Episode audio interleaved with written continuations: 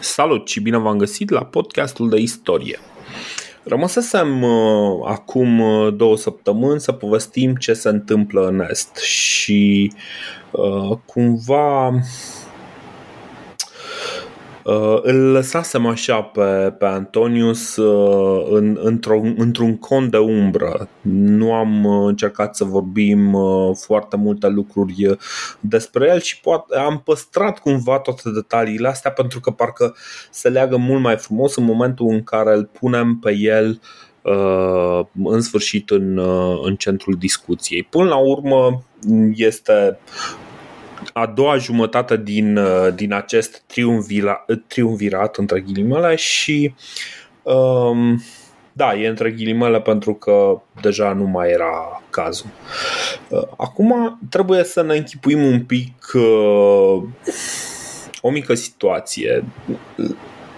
Marc Antoniu se duce uh, imediat după lupta de, uh, de la Filipii, rămâne în, uh, în partea de est a Uh, Romei, a Republicii Romane, să facă un pic de ordine. Sunt foarte multe lucruri de organizat, foarte multe regate, uh, zona este foarte fragmentată și uh, își alege ca și un punct de unde să poată coordona toate aceste mișcări la Tarsus, unde e un loc suficient de accesibil pentru a ajunge în toate părțile de interes, în Asia Mică, în, um, pe, pe estul Mediteranei și tot așa.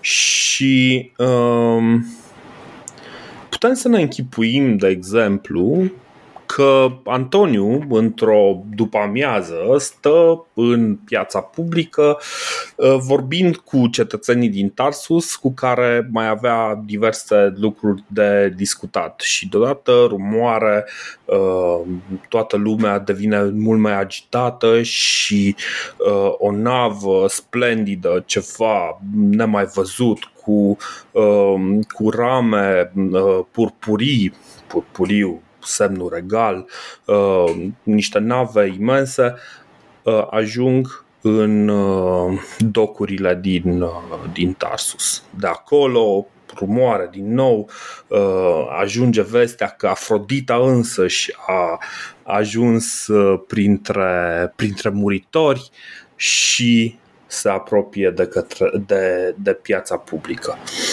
Intrarea asta spectaculoasă este o intrare, intrare cu adevărat uh, maestru, maestru uh, regizat pentru că este intrarea Cleopatrei care după multe insistențe decide să ajungă să se întâlnească cu reprezentantul Romei. Și povestea e un pic mai complicată. Uh, Antoniu o aștepta pe Cleopatra nu pentru ceea ce avea să se întâmple, ci pentru că avea să-i pună niște întrebări. Niște întrebări cât se poate de serioase. Niște întrebări de genul, ok, de ce ai promis uh, atâtea nave lui uh, Cassius, dușmanul Republicii? De ce uh, de ce nu ai venit în ajutorul nostru când a fost cazul? Și uh, tot felul de chestii de genul ăsta. Numai că cumva cu o intrare de genul ăsta și după ce o cheamă insistent uh, vreme de jumătate de an, uh, Cleopatra decide să-și facă așa o intrare spectaculoasă și uh, să schimbe complet felul în care se pune problema în discuțiile dintre Egipt și Roma. Mm, mie mi se pare și un joc periculos. Uh, într-adevăr, Cleopatra nu vine din poziția uh, ghiocelului, adică să se dezvinovățească sau, nu știu, să dea socoteală, cum credea Antonius. Da, Antonius uh, o cheamă cumva în contul lui Serapion. Am vorbit de acel strategos care e de partea lui Dolabella și cumva îi face zile fripte. Dar gândește-te că nava aia super uh, luxuriantă cu pânze purpurii, cum ziceai tu tot, că nu știu, avea alea, vâsele erau de argint, uh, prora de aur, tot, triluriruri, hărpi, nu, harpe, dar tot era la superlativ. Deci, într-adevăr, au cu însoțitoare de bord, era o nebunie. Povestește ăsta Plutarh acolo niște decoruri și o regie pe care ar fi fost uh, Invidio și, și Tarantino. Dar imaginează că Antonius ar fi putut să rechiziționeze toate chestiile astea. Zicea, bă, stai un pic, eu sunt un simplu soldat, eu sunt mai cazon, pe mine nu prea mă, nu știu, mă, mă interesează și nu mă impresionează poleial asta. Ia, lasă tu toate navele aici și treci în pușcărie. deci putea să-i facă și o chestie din asta. Într-adevăr, poate că, și aici putem să adică, hai să ne gândim un piculeț, că e o chestie foarte interesantă. Haideți să ne gândim de ce Antonius a ales Estul. Pentru că să, să nu uităm, după Filipi, el, el era cel mai puternic uh, și influent cetățean al, uh, al Republicii. Eu cred că dacă ar fi vrut, putea să-și aleagă foarte bine ce, ce provincii voia el.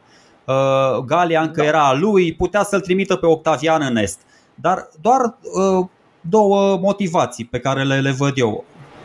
Asta, cum să zic, asta militară tot timpul a fost, pentru că uh, Antonius era într-adevăr generalul numărul unu al Romei și deja după după moartea lui Crasus, în mentalul colectiv al romanilor uh, rămăsese chestia asta. Bă, trebuie să mergem să ne răzbunăm pe parți, să ne recuperăm uh, acvilele, steagurile și așa mai departe. Deci era o chestiune de onoare și de, și de nu știu, de demnitate, de identitate din punctul de vedere al lui, mm-hmm. al lui uh, Antoniu. Și mai era o chestie foarte importantă, era o motivație personală Uh, dacă citești cu atenție viața lui, uh, lui Antonius de Plutar, el îți spune foarte frumos uh, de niște amintiri din copilărie, adică din tinerețea sa.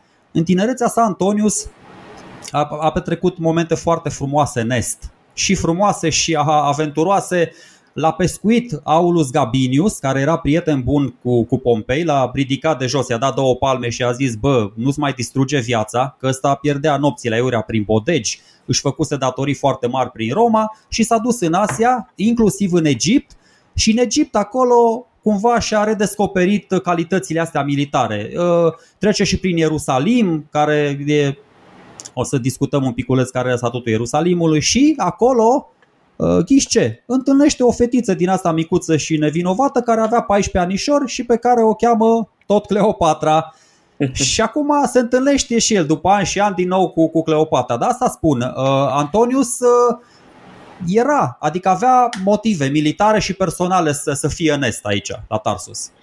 Uh, da, um, bine, motive și financiare. Mie mi se pare că Estul este mult mai bogat și situația uh, destul de încălcită din, din Est Uh, îi dă lui ocazia să mai facă rost de niște resurse. Mm, deocamdată nu cumva înțelegerea lui cu Octavian e destul de solidă și nu există niciun motiv uh, pentru care Octavian ar suspecta că ar trebui să se apuce de, nu știu, de un nou război sau uh, ceva de genul ăsta. Așa că ceea ce își dorește el în momentul ăsta este să acumuleze cât mai multe resurse din pură, da, să zicem, obișnuință oarecum uh, și anume orice, uh, orice senator roman până la urmă își dorește să prospere în posturile pe care le, le are. El acum având până la urmă cea mai importantă poziție din uh, Republica Romană, vrea într-un fel să profite și de lucrul ăsta și o face. O face fără absolut nicio problemă.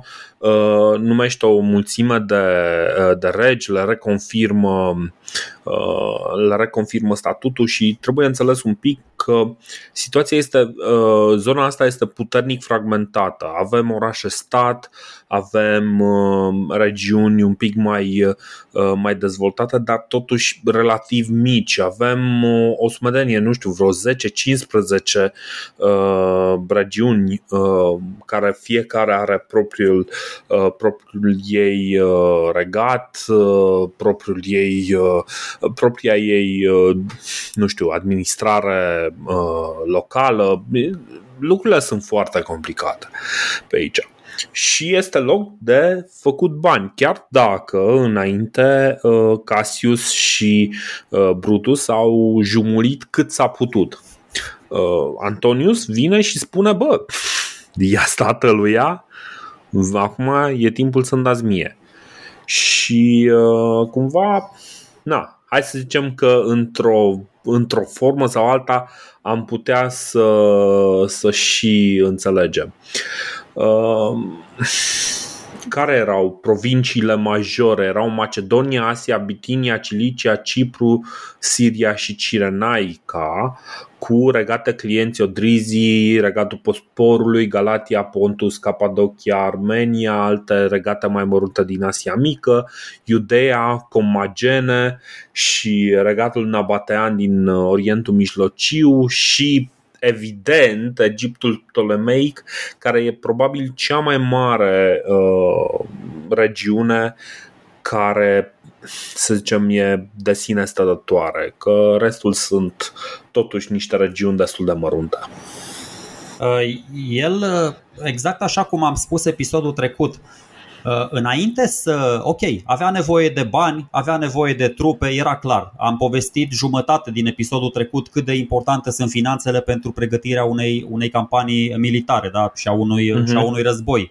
Uh, din punctul ăsta de vedere, uh, Antonius voia să fie bine pregătit, dar exact cum ai spus și tu, el își făcuse mâna în timpul proscripțiilor, adică da, prima lui grijă asta a fost să facă rost de bani și, cum zici și tu, în estul ăsta super fragmentat, că da, exact, toate provinciile astea, toate regatele, mai e Licia pe acolo. Licia e o chestie foarte interesantă, nu e nici regat, nu aparține nici de Roma. E cumva așa o, semi-republică, o semi-democrație. Da. Mai sunt Iberii, mai, mai e Colchisul ăla pe acolo, am vorbit noi și de, de Cipru. Niște, da, de niște albanezi. Da, exact. Cipru, Cipru aparține, cred că, de Cirenaica, mă rog. Ah, da, nu, Cipru era provincie Era separată. provincie separată. A, nu, Creta da, atunci, da, Creta, scuze, Creta și Cirenaica Creta, era, așa. da, aparținea. De asta spun, multe regate, care și regatele alea, trebuie să ne gândim puțin, tel, bă, ă, se aliau și ei cu cine părea mai puternic în momentul respectiv respectiv. O să vedem că de multe da. ori fluctuează pe aici balanța de putere. Vin unii mai puternici, cum a fost Mitridat în trecut, cum poate o să fie alții mai încolo, imediat. Deocamdată, într-adevăr, în Anatolia și în Asia Mică, puterea dominantă este, este Republica Romană și lui Antoniu nu este greu să se reînstăpânească aici. E clar, bă, e unul dintre cei 2,5 triumviri, e cel mai puternic om din Roma, și într-adevăr se duce. Să știi că din punctul ăsta de vedere administ- uh, uh, administrator, n-a fost un administrator rău, Antonius. Da. Adică da a, a, a, a făcut și ceva abuzuri, că na, erau orașele alea pe care trebuia să le jupuiești. Adică, bă, anul trecut, dacă anul trecut ați avut bani să le dați taxele pe 10 ani înainte, anul ăsta mai dați și mie taxele pe 10 ani înainte. Că, na, dacă ați avut bani pentru ei, dați-mi bani și mie, asta spun, da? Deci că n-au ajuns, n-au ajuns prin poștă la adresa corectă. Deci trimiteți-le, că le așteptăm cu drag. Bă, da, vreau, vreau să remarc o chestie. Să știi că toată uh, munca asta de care beneficiază și de care a beneficiat și Cassius și, uh, și Antonius se bazează pe un om și pe o perioadă pe care noi n-am tratat-o până acum și nu știu dacă o să intrăm foarte mult uh, în, în, în, în detalii. Bă, când a venit Pompei aici, Pompei a făcut o treabă extraordinară din punct de vedere organizatoric și, și administrativ. Eu o să vă spun atâta. Pompei a fost un administrator și un organizator mult mai bun decât a fost ca general. Eu așa cred. Adică putem să luăm iar campaniile lui și să vedem cum s-a făcut de râs și prin Africa și împotriva lui Sertorius și la Farsalu și așa mai departe. Adică și Cezar glumea pe seama asta. El a avut nevoie de 5 uh-huh. zile și, și Pompei de 5 ani. Dar asta spun. Uh, a beneficiat cumva și de uh, istețimea lui, lui Pompei. Și de ce îl aduc în, în discuție pe Pompei. Pentru că o să vedem, mulți se revendică de la el și tot sistemul ăsta de alianțe din, din Est, până la un moment dat, se datorează lui Pompei, chiar și după 20 de ani. Mhm. Da, da, da. Uh, e într-adevăr o relație foarte complexă acolo și uh, toți clienții Romei, uh, deja cumva Roma devine un fel de tribunal al Asiei Mici și a Orientului Mijlociu și uh, practic singura opoziție pe care o au uh, acolo este media și uh, partia. Media am impresia că e totuși nu e neapărat regat client, dar nu, nu sunt în relații de agresiune, iar partia este rămâne tare pe poziții clar este singurul punct de contenciune pe care l-au ei acolo.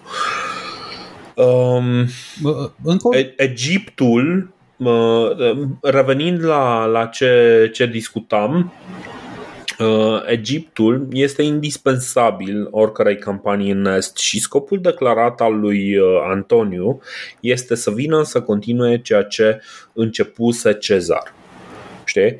Că până la urmă ăsta este scopul declarativ și asta este uh, problema pe care vrea, vrea să o rezolve teoretic pe hârtie și ăsta este motivul pentru care uh, împărțirea asta a avut sens, iar Octavian uh, n-a avut absolut nicio problemă să-i acorde lui, uh, lui Antonius uh, poziția asta. Deși, sincer, în, înainte să se despartă, să meargă Octavian în vest și uh, Antonius în, uh, în est.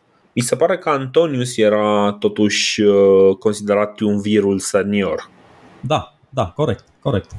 Și, deci, cumva asta este poziția de fapt din care uh, și acționează uh, Antonius.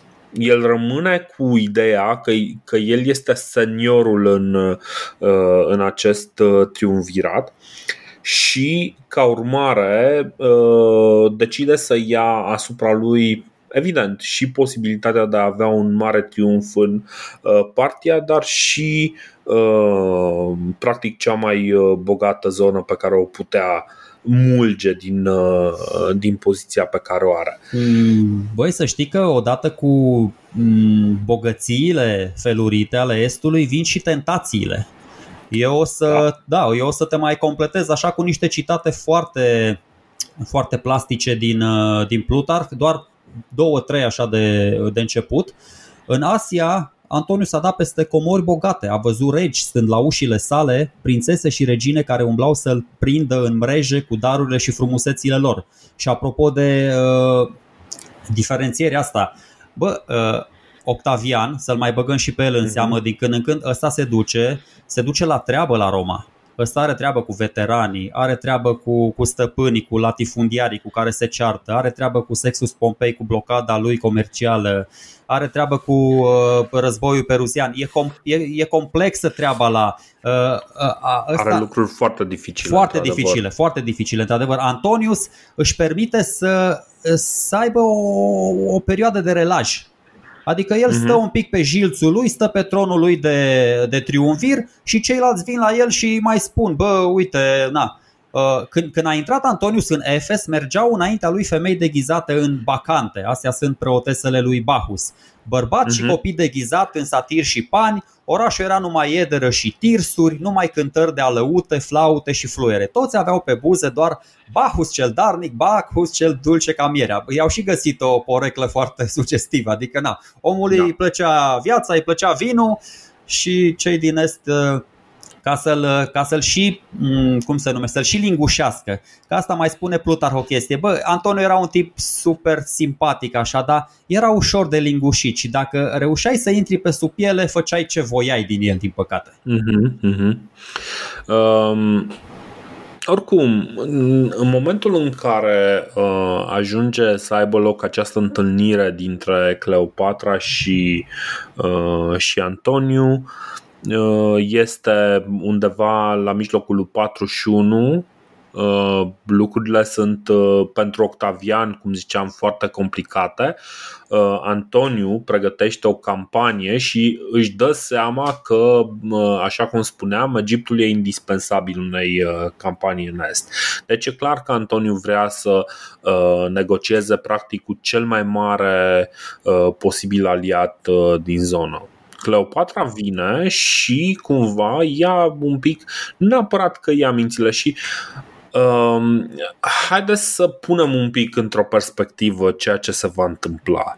Uh, trebuie să înțelegem că absolut tot ce va urma uh, va, uh, toate detaliile care ajung la noi, care transpiră până la noi, vor, uh, vor fi sub imperiul acelui dicton care spune că uh, istoria este scrisă de învingători.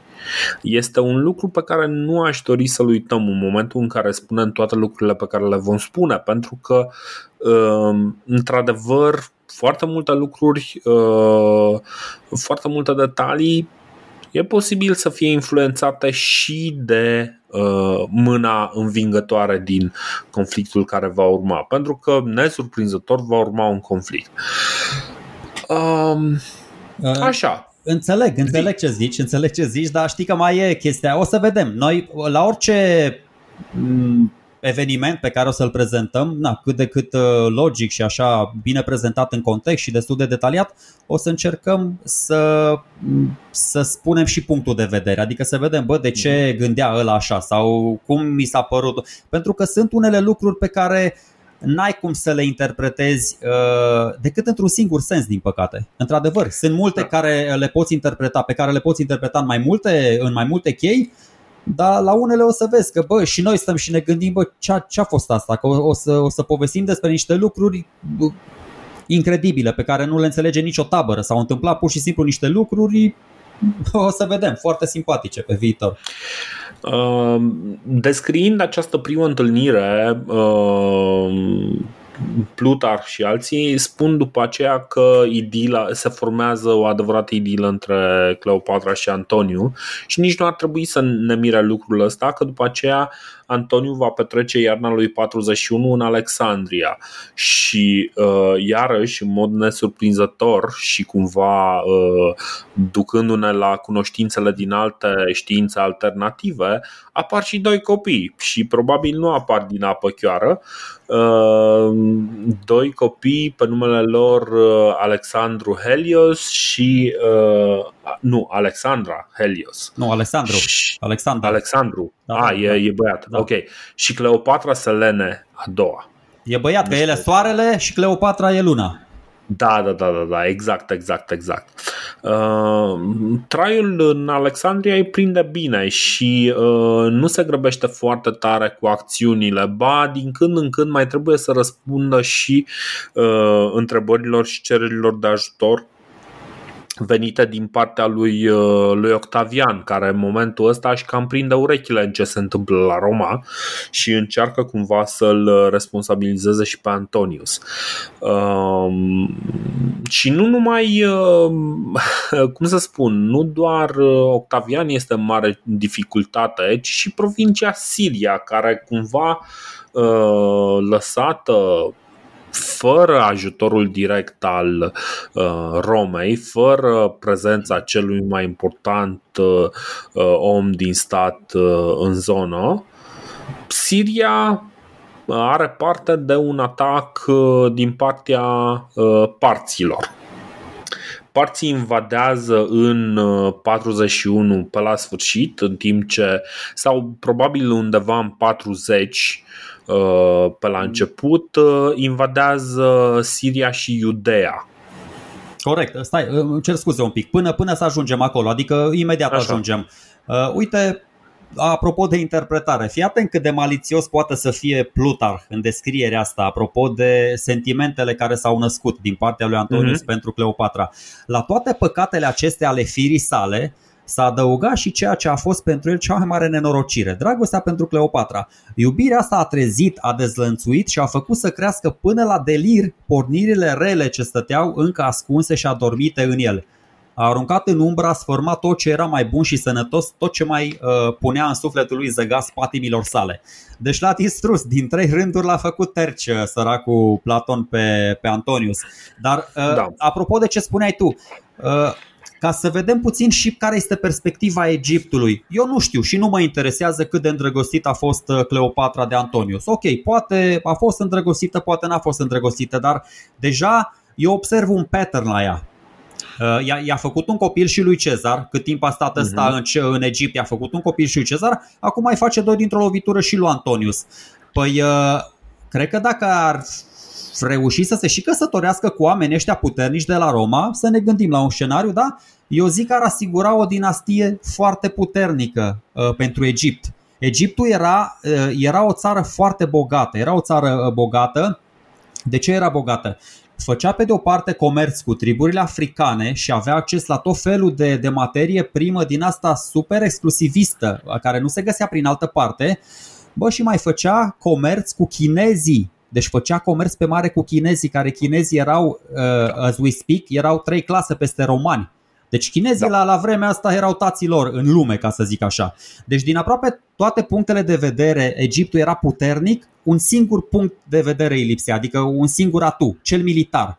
Uh, Egiptul era slab din punct de vedere militar și Cleopatra, în, nu știu, un patriotism, așa s-a gândit ea, bă, dacă mă aliez cu cineva puternic, atunci o să-mi creez o dinastie din asta super puternică. Ia, imaginați-vă fiul reginei Egiptului și al uh, împăratului roman. Păi nu e cel mai tare din parcare? Deci, da, și, și, și viziunea Cleopatrei mi se pare extrem de, uh, de, de viabilă și de, de profitabilă pentru țara ei. Și acum uh, revenim la, la campania sau, mă rog, la faptul că parții profită de, de de situația asta de, de, de absența le, da, lui Antonius. Chiar letargie, de letargie asta lui Antonius de la da. Alexandria. Bună, bună treabă, așa. Și fac, fac primul pas. Bă, încă o chestie, apropo, hai să vedem ce, ce se mai întâmplă în anul 40. Asta ne-o spune un, uh, un apropiat al lui Octavian. Uh, deci luați-o cu puțină sare. Uh, Antonius oferă Egiptului și Cleopatrei vreo 200 de mii de papirusuri și volume care proveneau din biblioteca Pergamului și mm-hmm. din mhm. celelalte părți și mă rog, domnișoara Faraon acceptă și astfel, de-abia acum, bine, cred că era și înainte, dar de-abia acum uh, biblioteca din Alexandria devine de departe cea mai mare bibliotecă din lume. Mm-hmm.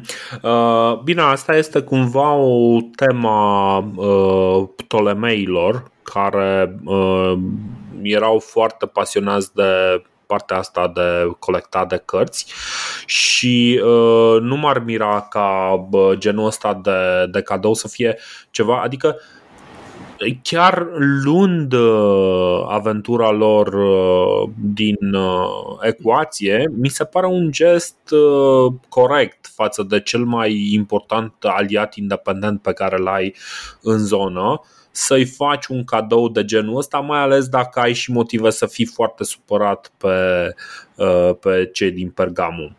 Bă, de acord. Și probabil că Da, da nimic, nimic condamnabil până acum, serios, adică. Exact, exact, exact. Um, ce se întâmplă, cum ziceam, este că parții uh, ajung să, să invadeze, să folosesc de letargia asta. Um, a, ce, ce mai vreau să spun legat de, uh, de Antoniu? Mm-mm-mm. Uh, de fapt, cred că e, e suficient. Așa. A, un lucru foarte dubios și foarte ciudat este că uh, chiar uh, înainte să plece în Alexandria, Antoniu face uh, încă un lucru ca să o mulțumească pe, pe Cleopatra, bine, ca, ca să mulțumească până la urmă pe regina Egiptului și o execută pe Arsinoe, sora, sora Cleopatrei, care fusese uh, arătată la uh, triumful din 46 al lui uh, Cezar și la cererea mulțimii a fost uh, cruțată. Mm, era, din câte înțeleg, la ceva uh, templu uh, în orice caz, uh, Antoniu cumva dispune să, să fie eliminat Arsinoe din, uh, din uh, tablou și cumva să, să-i asigure Cleopatrei stabilitatea de care avea nevoie. Că până la urmă nu avea nevoie de o luptă între două potențiale uh, conducătoare ale Egiptului. Hmm. Asta nu e neapărat o favoare pe care o face Cleopatrei, cât este o alegere cinică de a decide care este câștigătorul dintre cele două. Așa. Dacă tot suntem aici și mai spunem, știi, ne Ia mai vine câte o idee, ne mai vine câte o idee, nu, nu vrem să-i lăsăm pe part să facă primul pas, să-i atace pe ăștia, tot îi ținem în expectativă, bă, se mai întâmplă o chestie în perioada asta, adică ăștia vin, uh, Antonius intră în contact cu viața din Alexandria, care este o viață super luxuriantă, e foarte fain. Lui plăcea, el știa bine, ți-am zis, a mai fost pe aici, cunoștea bine uh, panteonul grecesc, cultura grecească, vorbea bine, uh, da, se înțelegea cu cei de acolo, cu uh, aristocrații și cumva așa de dându-se plăcerilor, bă, da, chestia asta am văzut-o și la Plutar, dar și la mai mulți istorici contemporani, ăștia doi, și Cleopatra și, și Antonius își fac o, o sectă, un cult al lui Dionisos foarte simpatic care se, se numește inimitable livers, livers, adică niște oameni din ăștia care își trăiesc viața într-un mod care nu poate fi imitat. Nu știu. Deci, și zice Plutarc, dădeau... Livers, mă. Livers, da, nu, livers, așa, da, deci, bine, dar nu ficați, nu ficați. Trăitori. Trăitori, trăitori, așa.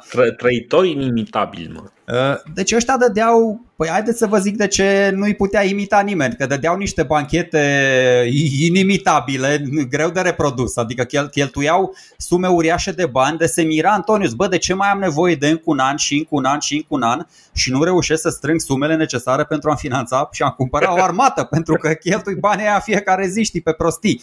Deci, serios acum, adică cum pot să pregătesc o invazie de succes în partia? Hmm, ia să mă învioresc cu niște petreceri din astea super scumpe mai întâi. Exact, că prea trist. Bun.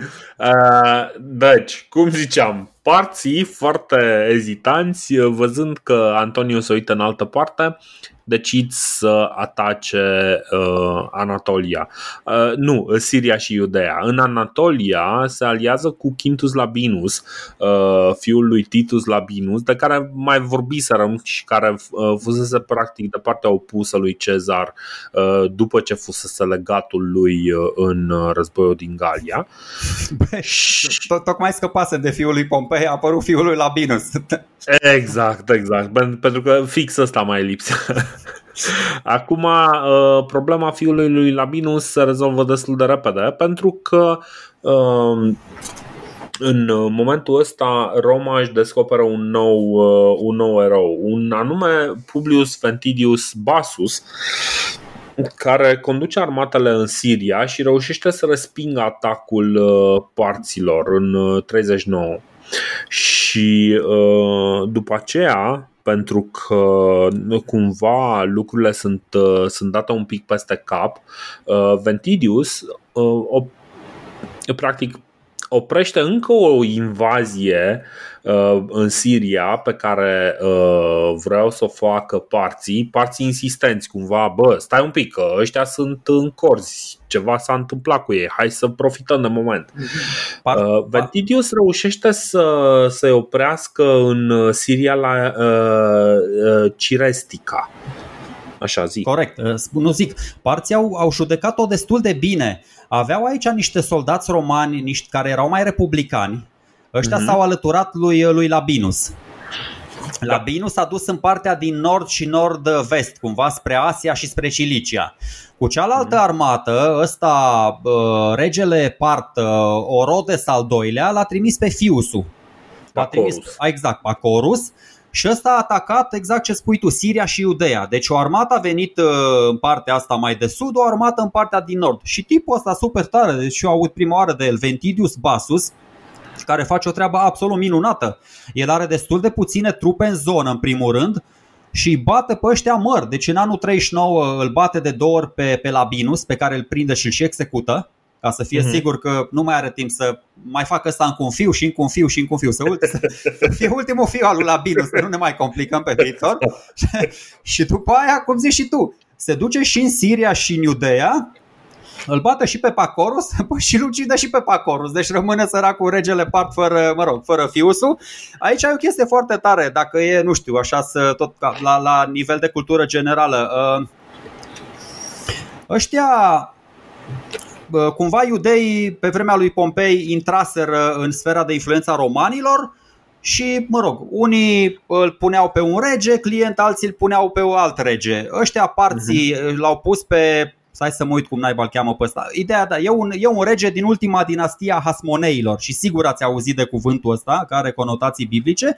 Și după aia vin romanii, o să vedem, vin romanii imediat și îl pun pe Irod cel Mare. Ăsta, sigur ați auzit de el, o să mai Viitorul cel Mare. Viitorul cel Mare, da, ăla cu, da, care, ăsta a vrut să-l omoare pe Domnul nostru Isus Hristos, da, deci sigur vă pică fis acum cine e. Deci atât de complicate erau lucrurile aici, că de ne-am, ne-am încălzit un pic mai greu. E foarte greu să stabilim taberele fiecare cu cine e, da, vedeți, se, foarte, se, se balancează foarte repede uh, situația de, de putere în, da, în Est. Da, da. Uh, Ventidius, cum reușește el să facă ceea ce uh, nu a reușit Crasus cu o armată mult superioară?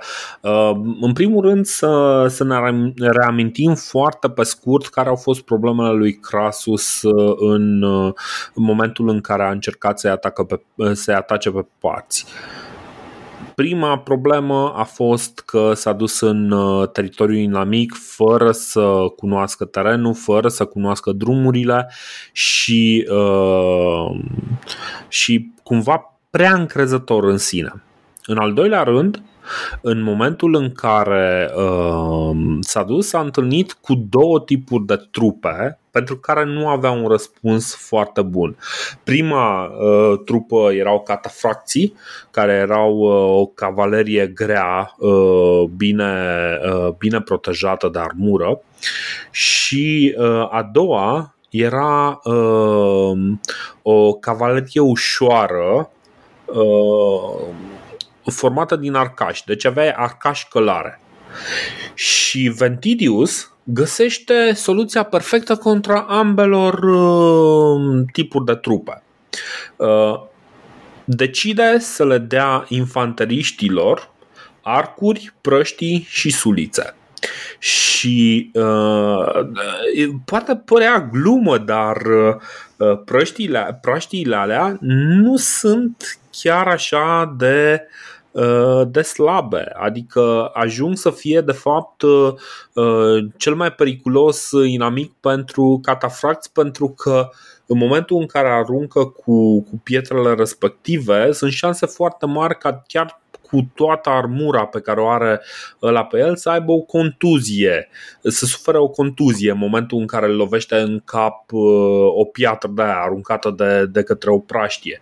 Uh, și uh, contra, contra arcașilor călare, Marea problemă a arcașilor călare este că ei nu au um, o distanță de tragere foarte bună, pentru că tu fiind pe cal, nu poți să-ți ții echilibru atât de mult cât să tragi mult mai mult, să tragi suficient de departe. În schimb, un uh, infanterist care are un arc poate să tragă mult mai departe, poate să facă mult mai mult uh, rău și, evident, poate să, uh, să dea și în, și în cal. Iar calul în momentul în care intră în panică, este foarte greu de controlat. Astea sunt avantajele pe care le aduce Ventidius și cumva pe care uh, Antonius va încerca mai târziu să le folosească în campania lui.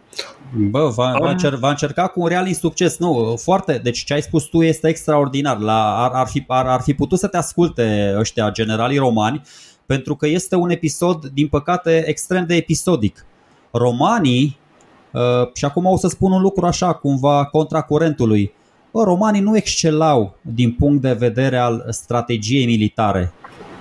Aveau o singură strategie și aia cumva funcționa împotriva tuturor barbarilor, dar nu funcționa împotriva oamenilor inteligenți, care nu veneau la 100 de metri garduri să se înfigă în primul rând de scuturi. Parții erau niște băieți isteți erau niște băieți care, cum ai spus și tu, foarte multă cavalerie, foarte multă cavalerie uh, arcași. Uh, terenul iar îi avantaja foarte mult. Ăștia nu prea aveau cavalerie, din păcate, și o să vedem. Au trebuit să apeleze la, la alte uh, chestii.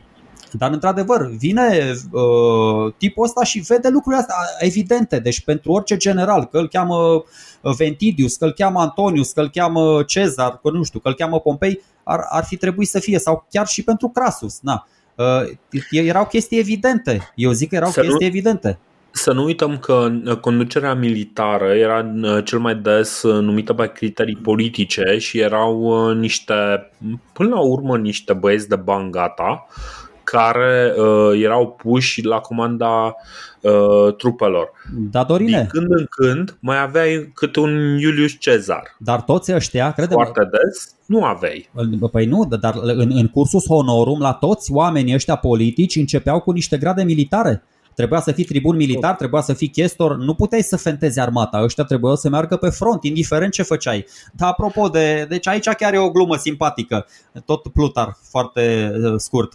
Acest lucru a întărit cuvântul ce se spune despre Octavian și Antonius, că sunt mai norocoși în războaiele purtate prin alți generali decât în cele comandate de ei. Pentru că ne aducem aminte că și Octavian, deocamdată uh, bătăliile din, uh, din vest și le ducea prin intermediul lui Salvidienus și, și Agripa. Da, fo- foarte elegant zis. Acum, uh, noi am mai vorbit un pic despre felul în care Antonius și Octavian interacționează în perioada asta. Um, Acum, sunt foarte multe lucruri care îi se pot reproșa lui, lui Antoniu, inclusiv faptul că descoperă plăcerile Alexandriei și preferă să nu. Adică cumva își pierde destul de mult timp în, în Alexandria, însă în același timp vedem că tot este solicitat înapoi la Roma. Îi cere ajutorul pentru a cumva interveni în lupta contra lui Sextus Pompei. Se întoarce la Brundisium și are loc acea, acea încăierare pe care Octavian vine și cu chiar cu multă înțelepciune reușește să o aplaneze. Sunt, sunt tot felul de momente și vine, deci vine de mai multe ori pentru a discuta problemele cu Sextus Pompei, pentru că Sextus Pompei într-adevăr pune o mare presiune pe Roma în momentul în care refuză și mai ales hărțuiește transporturile de grâne către, către Roma. Așa că cumva el este mereu întrerupt. Greșeala lui aici este că este incapabil să delege lucrurile pe care ar trebui o parte din ele, fie pregătirea armatei pentru înfruntarea cu parții, fie uh, cumva sprijinul pe care să îl dea lui, uh, lui Octavian. Oricare din chestiile astea putea să le delege, putea să, să facă lucrurile mai uh, consecvent, însă nu a făcut niciunul din ele. Păi, apropo... Reușește, da. ia trei ani, trei ani să, să se mobilizeze pentru a, pentru a reuși să pornească o campanie. În 36 înainte de Hristos, reușește Antoniu să, să strângă armata pe care și-o dorea, să facă planurile pe care și le dorea. Între timp, Ventidius, apropo, primește un, un triumf pentru isprăvile pe care le face în păi, în uh, Siria, că dar uh, nu știu de ce nu l-a folosit în continuare pe Ventidius. Uh, îți spun eu de ce nu l-a folosit. Uh, din invidie sau în fine. Uh, Plutar ne spune așa că Antonius e foarte vesel la uzul acestor vești, cum că Ventidius câștigă numele lui și îi, îi bate pe ea și o moară. El era la Atena acum, organizează niște jocuri acolo la Atena, mai dă niște, mai, mai dă niște banchete și apropo, Jocurile panatenice. Da, apropo, apropo. De unde vine Panathinaikos. Da? Ah, ok. Ok. Păi Panathinaikos, de unde ar putea să vină? Bă, nu m-am gândit la chestia asta, dar acum dacă zici pare destul de evident. Uh, dar apropo de, uh, cum să zic, de pendularea asta a lui Antonius Est-Vest, el între timp uh, era aici cu Octavia, era noua lui soție, uh-huh. dacă s-a căsătorit în, în octombrie 40, după tratatul ăla de la Brundisium. Uh, dar am mai aflat o chestie, s-a căsătorit uh, printr-un decret al Senatului. Uh, legislația romană uh, prevedea uh, că legea, legea din, uh, din legislația romană nu-i permitea unei femei văduve să se mărite mai devreme de, de 10 luni după ce uh, fostul soț a răposat. Și Octavia, uh-huh. și Octavia era, era în situația asta. Dar în fine, asta nu i-a, nu i-a împiedicat pe Octavian și Antoniu să se, să se înțeleagă. A fost un detaliu tehnic și a, a, au primit dispensă specială de la, de la Senat. Dar asta spun, Ventidius aștepta, el putea să meargă mai departe, cum zici și tu, să, să recucerească niște cetăți, că mai erau niște cetăți din Siria, cum, e de, cum era de exemplu Antiohu, pe care Ventidius uh-huh. a ajuns acolo și el a așteptat. Dar a zis, bă, uh, a primit niște scrisorele de la Antoniu și a zis, bă, așteaptă-mă și pe mine să vin și eu să beneficiez și de niște lauri, da? Și, na, să nu, poate se gândea, bă, să nu devină asta foarte invidios. Și Antonius chiar vine, e, e pus pe fapte mari, vine și începe să, vine și începe să asedieze Antiohu și au trecut lunile și ăsta n-a făcut nimic, nu, nu reușea să cucerească orașul, știi? Deci practic ăsta l-a lăsat cu poarta goală și Antonius s-a ratat așa de la 2 metri, știi? Dacă, ca să nu se facă de râs, s-a înțeles cu ea din oraș a zis, bă, plătiți-mi niște tribut acolo de formă ca să nu mă fac naibii de râs la Roma. Deci exact așa a făcut, deci n-a fost în stare. Deci i-a lăsat din toată Siria, din tot. Deci Ventidius a cucerit tot cu excepția unui singur oraș. A venit Antoniu și a stat lângă orașul ăla până când s-au milogit ăștia de el. Da. Uh, dar uh, cu toate chestiile astea, uh, cum ziceai și tu, să căsătorește cu Octavia, într-adevăr, era un episod pe care parcă l-am, uh, l-am uh, amintit și da. acum două săptămâni. Uh, se căsătorește cu Octavia, fac copii, este o căsătorie considerată fericită, Uh, din câte înțeleg, Octavia este legată afectiv de, de Antoniu, pentru că până la urmă Antoniu este într-adevăr un personaj, este un personaj în toată regula și uh, nu este exclus că într-adevăr a fost o relație plină de afecțiune între cei doi. Bă, din, um, din partea ei cu siguranță este. Din partea ei cu siguranță din este. Din partea ei cu siguranță este.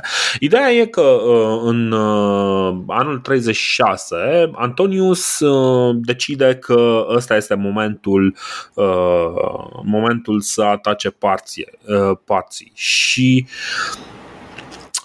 din păcate are acea, uh, are acea problemă a uh, unui, uh, nu știu, unui parior. Omul pune tot felul de pariuri și primul pariu este că reușește să-i surprindă printr-o mișcare de trupe pe care parții să nu o vadă. Uh, e foarte ușor să, uh, să disimulezi anumite mișcări și uh, Antonius exact asta face.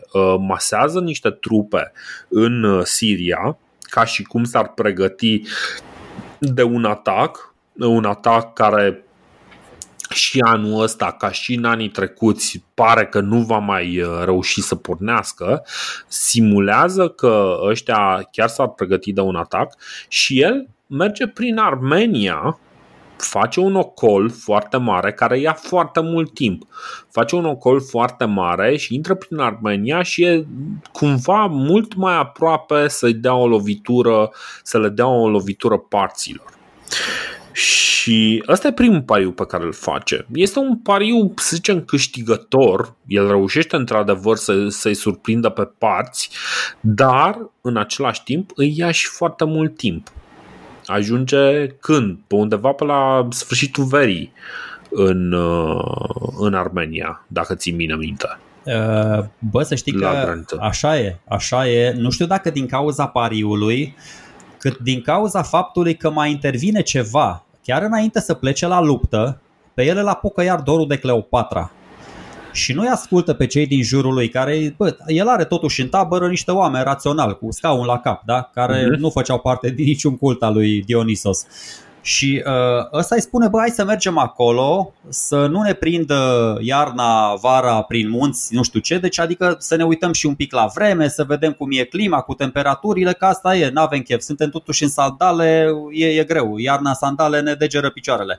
Uh, dar ăsta trimite vorbă reginei Egiptului să vină în Siria, să se întâlnească iar, uh-huh. uh, nu știu ce i s-a părut lui atunci, am citit un pic, se pare că totuși cu această donație, așa o aș numi, o donație din Antioch, aceasta, cu donația asta a fost de acord și Octavian cumva, și practic au înstăpânit-o, au făcut-o pe, pe Cleopatra, regină, nu doar peste Egipt, ci știi peste Siria, peste o parte, i-au furat ăsta Ierihonul lui, lui Rod, i-au mai dat și Cirenaica, i-au mai dat pe acolo și o parte din Cilicia, cumva au făcut o pasta super împărăteasă. Ți-am zis, s-ar mhm. putea ca într-adevăr campania asta, bazându-se atât de mult, aproape exclusiv pe banii de la, de la Cleopatra, să fi fost nevoit să facă chestia asta. Da, da e, și, și asta e, e posibil. În orice caz, uh, cum ziceam, uh, deja ajunge un pic în întârziere, dar nu e nimic pierdut deocamdată. Uh, înaintează cu, uh, cu vreo 16 sau 18 legiuni și cu, evident, un, uh, un bagaj foarte serios după el, pentru că avea nu numai hrana, dar și uh, instrumentele de asediu mult mai uh, sofisticate decât tot ce ar fi putut să facă pe loc uh, dacă ar fi fost nevoit să uh, țină un asediu.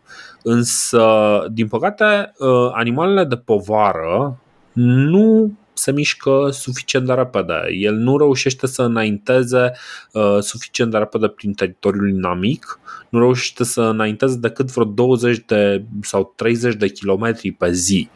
Uh, ceea ce, și, și asta pentru că animalele de povară nu reușesc să ducă foarte mult, uh, foarte repede uh, bagajul. Și aici, iarăși, pariorul zice, hm, am o idee, lasă două legiuni cu bagajul și uh, cu celelalte 16 înaintează înspre uh, Frata, care este capitala uh, uh, capitala uh, partiei la momentul ăsta, după numele uh, familiei uh, stăpânitoare Frates. Uh, ajunge la frata, zi. Uh, apropo, tot așa, țin minte exact că în cazul lui Crasus stăteam și ne gândeam noi, bă, dar ce bine ar fi fost dacă asculta el de regele Armeniei și se alia cu regele Armeniei și alegea el un pic un, un traseu un pic mai, uh, mai prin munte, așa mai pe la umbră, nu se ducea de-a dreptul, că Crasus cum a făcut? S-a dus de-a dreptul prin deșert, peste dune da. și a murit de sete și de ce vreți voi, adică și-a fost înconjurat și mă rog.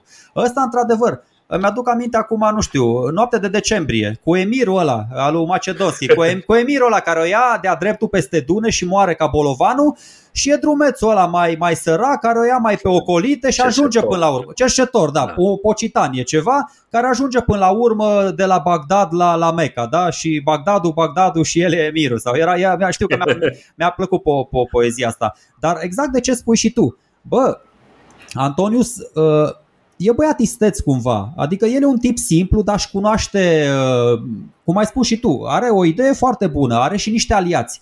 El se aliază cu regele ăsta, care cunoaște toate drumurile alea prin munte, prin podiș, că acolo erau niște podișuri înalte prin zonă, da, se aliază și se duce pe niște drumuri și ajunge până la urmă exact în provincia asta, Antro, Antropatene, da, în, în nordul Iranului de azi. Le pică chiar în coastă, vine deasupra parților, uh-huh. intră pe teritoriul lor, chiar lângă, da, de fapt e o satrapie, că așa se numește provincia aparte, da. dar vine lângă, lângă Marea Caspică de data asta și într-adevăr ăștia sunt un pic nepregătiți.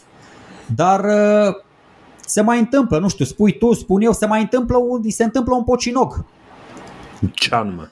Păi el și-a împărțit trupele, cum ai spus și tu, două, ah. două okay, legiuni. Okay, okay. Două legiuni nu, și cred, credeam că mai știi vreun pocinoc care îi să-i placă și eu mă pregăteam să zic uh, asta. Ok, ok. Așa. Bun. Uh, Antonius uh, începe asediul uh, cetății Frata și uh, începe, construiește un uh, val de pământ uh, care să-i asigură o poziție din care să, uh, să fie mai la înălțime decât uh, apărătorii. Practic face un, uh, un alt zid mai înalt decât zidul cetății Uh, mi se pare foarte tare ideea, numai că uh, zidul ăsta era inutil fără echipamentele de, de asediu. Echipamentele de asediu sunt în altă parte și uh, e greu până când uh, vin acele echipamente de asediu. Și acele echipamente de asediu nu mai vin pentru că Frates îl trimite pe, uh, pe un general. Ah, uite că nu mai am uh, notat cum îl cheamă. uh, îl trimite pe, pe generalul lui să vadă ce poate să facă. Ăla își, trim, își uh, trimite uh, cercetașii, află de uh, faptul că trenul de bagaje este, uh, este slab apărat, îi atacă cele două legiuni și trenul cu bagaje Evident, două legiuni sunt mult prea puține pentru a apăra uh, bagajul respectiv. Sunt, uh, sunt decimați până la ultimul și uh, Frates practic uh, dis- distruge întregul tren de, de bagaje. În momentul ăla, practic, Antoniu este uh, și toată campania lui Antoniu este compromisă. Mm, în momentul în care rămâne fără echipament de asediu, poate să, să, să, să, să pupe pe portofel și să plece, că nu are ce să facă mm. contra zidurilor cetății. Exact, exact. Moneses, Moneses este tipul ăsta care cont- controlează sau mă rog, care are incursiunea asta și cumva așa ca un făcut, singurii care scapă din toată ambuscada asta sunt armenii lui uh, Artavastes. Ăsta este regele armean care teoretic ar trebui să-l ajute pe Antonius. O să vedem pură, cât, o, pură întâmplare. O să vedem cât de mult l-a ajutat. Dar într-adevăr, bă, deci să pierzi, nu știu, pierde unul sau mai mulți legați, uh, două legiuni de 10.000 de legionari sunt făcut, nu mai scapă niciunul. Deci îi fugăresc da. ăștia, îi înconjoară cu cai pe acolo, varză îi fac Uh, ăsta, uh, regele Pontului, care tot așa e aliat cu el, e și el capturat și cum ai spus și tu, și cum am spus și uh, episodul trecut, dacă ai pierdut proviziile, Antoniu s-a gândit-o din nou bine, a spus, bă, singura șansă este să capturezi cetatea, că fără provizii nu mai supraviețuiesc decât 2-3 zile, 5 zile, da. o săptămână. Și toată campania asta, uh, până că de acum deja o ia pe o pantă descendentă, este o luptă de supraviețuire pentru Antonius și pentru toată armata lui. Și din nou, într-adevăr, campania asta e un dezastru, e un dezastru, dar având în vedere cu cât de multe probleme s-a confruntat Antonius, uh, să știți că s-a comportat mai mult decât onorabil. Da. Adică a reușit să scape uh... dintr-o situație extraordinar de delicată. Antoniu încearcă inițial un asediu. Zice, băi, ok, haide totuși, chiar și fără, uh, chiar și fără trenul de bagaje, încercăm un asediu și poate asediul ne reușește. Evident, nu le reușește pentru că, într-adevăr, nu, nu are tot ce trebuie pentru a, uh, pentru a duce asediul la bun uh, sfârșit. Încearcă să-l ademenească pe frate în, uh, uh, în câmp deschis. Iarăși, Uh, nu reușește să-l uh, tragă în câmp deschis, cumva frate să înțelege uh, care este problema lui, lui Antoniu și știe că are timpul de partea lui. În cele din urmă decide că nu, nu mai poate să facă nimic și începe o retragere. Și retragerea asta este incredibil de dificilă, așa cum a pățit și, uh, și Crasus Uh, când încerca să se retragă de la care, uh, la fel uh, are exact aceleași probleme Antoniu. Cu micul tren de bagaje pe care îl mai are, că îți dai seama că totuși mai avea niște bagaje și încerca să mai mențină hrană și, și toate cele necesare pentru deplasarea armatei, Uh, își dispune, încearcă să-și uh, pregătească armata să fie pregătită de, de atac din toate părțile, cumva având în, uh, în informațiile despre cum a fost atacat și hărțuit Crasus. Și reușește să răspundă destul de bine hărțuirii lui, uh, uh, lui Frates, dar uh, evident asta îi încetinește foarte mult deplasarea. Uh, reușește după 27 de zile îi mor oamenii de sete, de foame, uh, nu mai au uh, de mâncare, dar după 27 de zile, nu mai știu, cred că de 3 ori mai mult decât sau de 2 ori mai mult decât uh, îi luase să intre în, în țară, reușește să, să se retragă și să ajungă înapoi în, în Armenia. E mai bun ca Crasus și la sfârșit uh, uh, oamenii lui îl apreciază, numai că o înfrângere este o înfrângere. Mm, bă, îl apreciază și nu prea. Ok, știu, până să se retragă au, au tot loc tot felul de mici confruntări, cum zici și tu.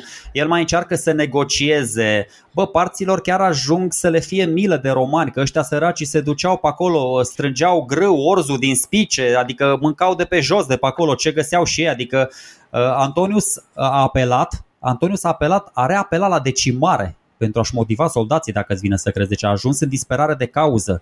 S-a milogit în repetate rânduri de regele Part, bă, dă-mi acvilele alea, dă-mi acvilele și plec de aici. Da, evident, ăla n-a fost de acord și na, nu, nu le-a mhm. primit și asta zic. Uh, dar nici măcar, de ce zici tu, cu respectul soldaților, bă, el era un, un, uh, un general prin excelență și vorbea pe limba soldaților, dar nici măcar el în situațiile astea nu a avut curaj să le comunice în persoană soldaților decizia retragerii. L-a pus pe Domitius Ahenobarbus, care între timp a ajuns în tabăra sa și săracul a venit cu el și bă, pot să citesc o chestie, mi se pare fascinantă. Uite cum îi priveau, mă rog, cum îi priveau parții pe romani și romanii pe parți în timpul unei bătălii. Parții desfășurați în linie de bătaie se minunau de ordinea romană. Priveau cum merg soldații la distanțe egale, liniștiți și mișcând în tăcere sulițele. Dar deodată în oastea romană se ridică semnalul de luptă. Călărimea răsusește caii și în strigăte de ură pornește la năvală, de ura. Parții stau locului, deși săgețile plouau peste ei. Dar când purcede și infanteria, atacul cu strigăte și zgomot îngrozitor de arme, atunci li s-au speriat caii și au luat-o la, la fugă fără să dea o lovitură de sabie. De ce ziceai tu că uh, sunt foarte sperioși caii? Foarte bună observație. Uh-huh. Grabnic, Antoniu se aruncă pe urmele lor. Avea mare nădejde să-i sprevească în lupta aceea, dacă nu cu totul, măcar greul războiului. I-a golit infanteria vreme de 50 de stadii, iar călărimea de 3 ori pe atât. Dar când au numărat dușmanii uciși și prinși și au găsit numai 30, uh, 30 de prizonieri și 80 de morți, multă îndoială și descurajare le-a cuprins inima. Da? da? Și ăștia se miră acum și spun, bă, dacă într-o, uh, într-o acțiune câștigătoare teoretic am ucis 30 de oameni, păi atunci când pierdem cu adevărat și o să vedem că pierde, păi o să pierdem. Deci în campania asta, uh, cu ce distrug și parții și din cauza vremii și setei și foamei, uh, pierd peste 30.000 de oameni, aproape o treime, o treime din armată da. pierde Antonius. Da, pierde o treime din, uh, din armată, dar ca să uh, punem așa o lumină pozitivă, pierde mai puțin de jumătate din armată. hey, ce bună asta! Bă, nu, nu m-am gândit, nu m-am gândit la faza asta. Da? Exact, băi. Uh, băi, deci uh, după ce reușește să, să ajungă la liman, uh, este clar că Antonius are nevoie cu adevărat de sprijin. Îi cere ajutorul Cleopatrei și Cleopatra nu se grăbește foarte tare, dar până la urmă reușește să ajungă, chiar dacă uh, uh, îi cere ajutorul în timpul iernii și atunci când navigatul e mai riscant uh, în Mediterana, reușește să-i ajute trupele lui, uh, lui Antonius cu, uh, cu haine, cu, uh, cred că hrana o rezolvase, dar uh, cu haine și cu ceva bani vine să-l ajute pe Antonius, uh, astfel încât uh, Antonius, chiar dacă învins, să își poată plăti uh, datoriile față de soldați, că până la urmă asta era una din marile probleme pe care trebuia să le rezolve Antonius. Bă, slavă Domnului că avea cu 35.000 de soldați mai puțini. Da și nu. Oricum, ca urmare, undeva în 35-34, Antonio se concentrează pe Armenia și uh, cumva el uh, începe să dea vina pe mm, Artava, Artavasdes, al doilea, care a nu se confunda cu Artavasdes, care era din, din partea parților, e un alt Artavasdes ei bine, uh, acest... Uh, Artavastes, Artavastes ăsta care e din Armenia, nu e din Atropatene, deci ăsta din Armenia era de partea lui Antonius, ăla din Antropatene era cu parții. Ăsta este fiul lui Tigrane cel Mare și nepotul lui Mitridate, tipul ăsta. Aha, am înțeles. Um, Antonius intră cu armată în Armenia, îl prinde pe regele Artavastes al doilea și îl bagă în închisoare. Nu are loc nicio confruntare și uh, ocupă Armenia și o consideră teritoriu sub uh, dominionul roman. Uh, intră, emite monedă în care spune că a cucerit Armenia, în fine, face o groază de lucruri și Octavian îi reproșează că victoria e gă- găunoasă, dezonorantă pentru, uh, pentru Republica Romană, discreditează onoarea Romei. Și uh, cumva Păi uh, Octavian de ce spune chestia asta? Inițial, la, la începutul războiului cu parții, Armenia era un regat prieten, un regat client.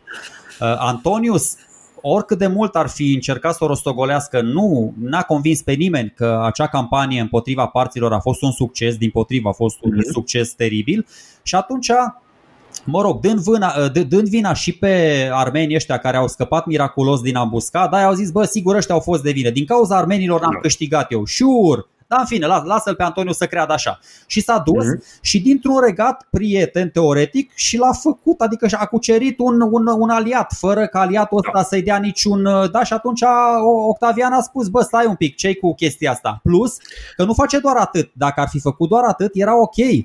Da, da, ă, aici vine chestia și hai înainte să spunem exact ce face după.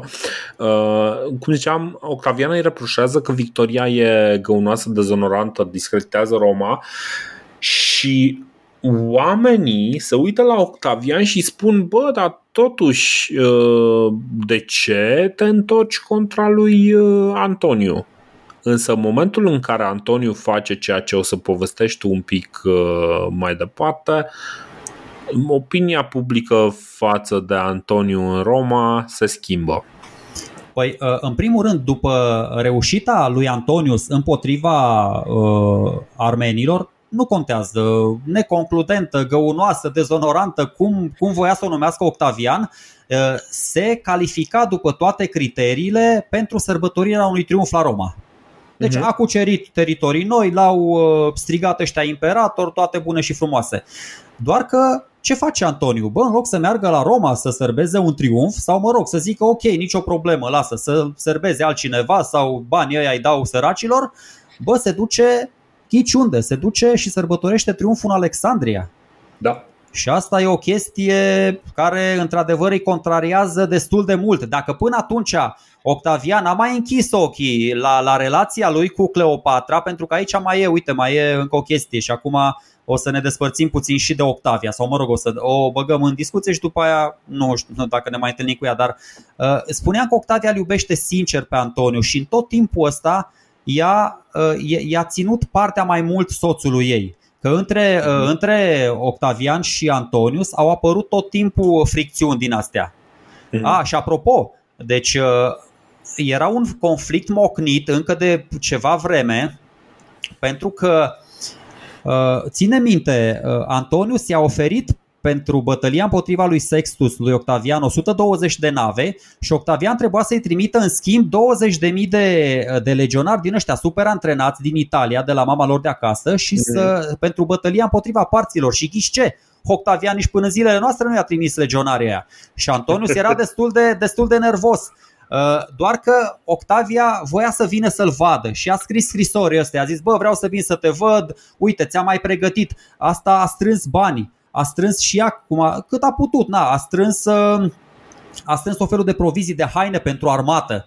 Și Antoniu să-i tot trimitea scrisori să-i spună nu veni aici că e periculos, sunt uh, pe câmpul de bătălie și el de fapt urma să se întâlnească cu, cu Cleopatra și Uh-huh. Asta, și asta șmecheră Cleopatra, adică se vedea deja că îl juca pe degete, se prefăcea bolnavă, se autovictimiza, îi spunea bă, eu sunt regina Egiptului și a tuturor uh, provinciilor da, pe care mi le-ai oferit, dar uh, în fapt nu sunt decât o amantă, sunt uh, ibovnica ta. Octavia este cea măritată cu tine.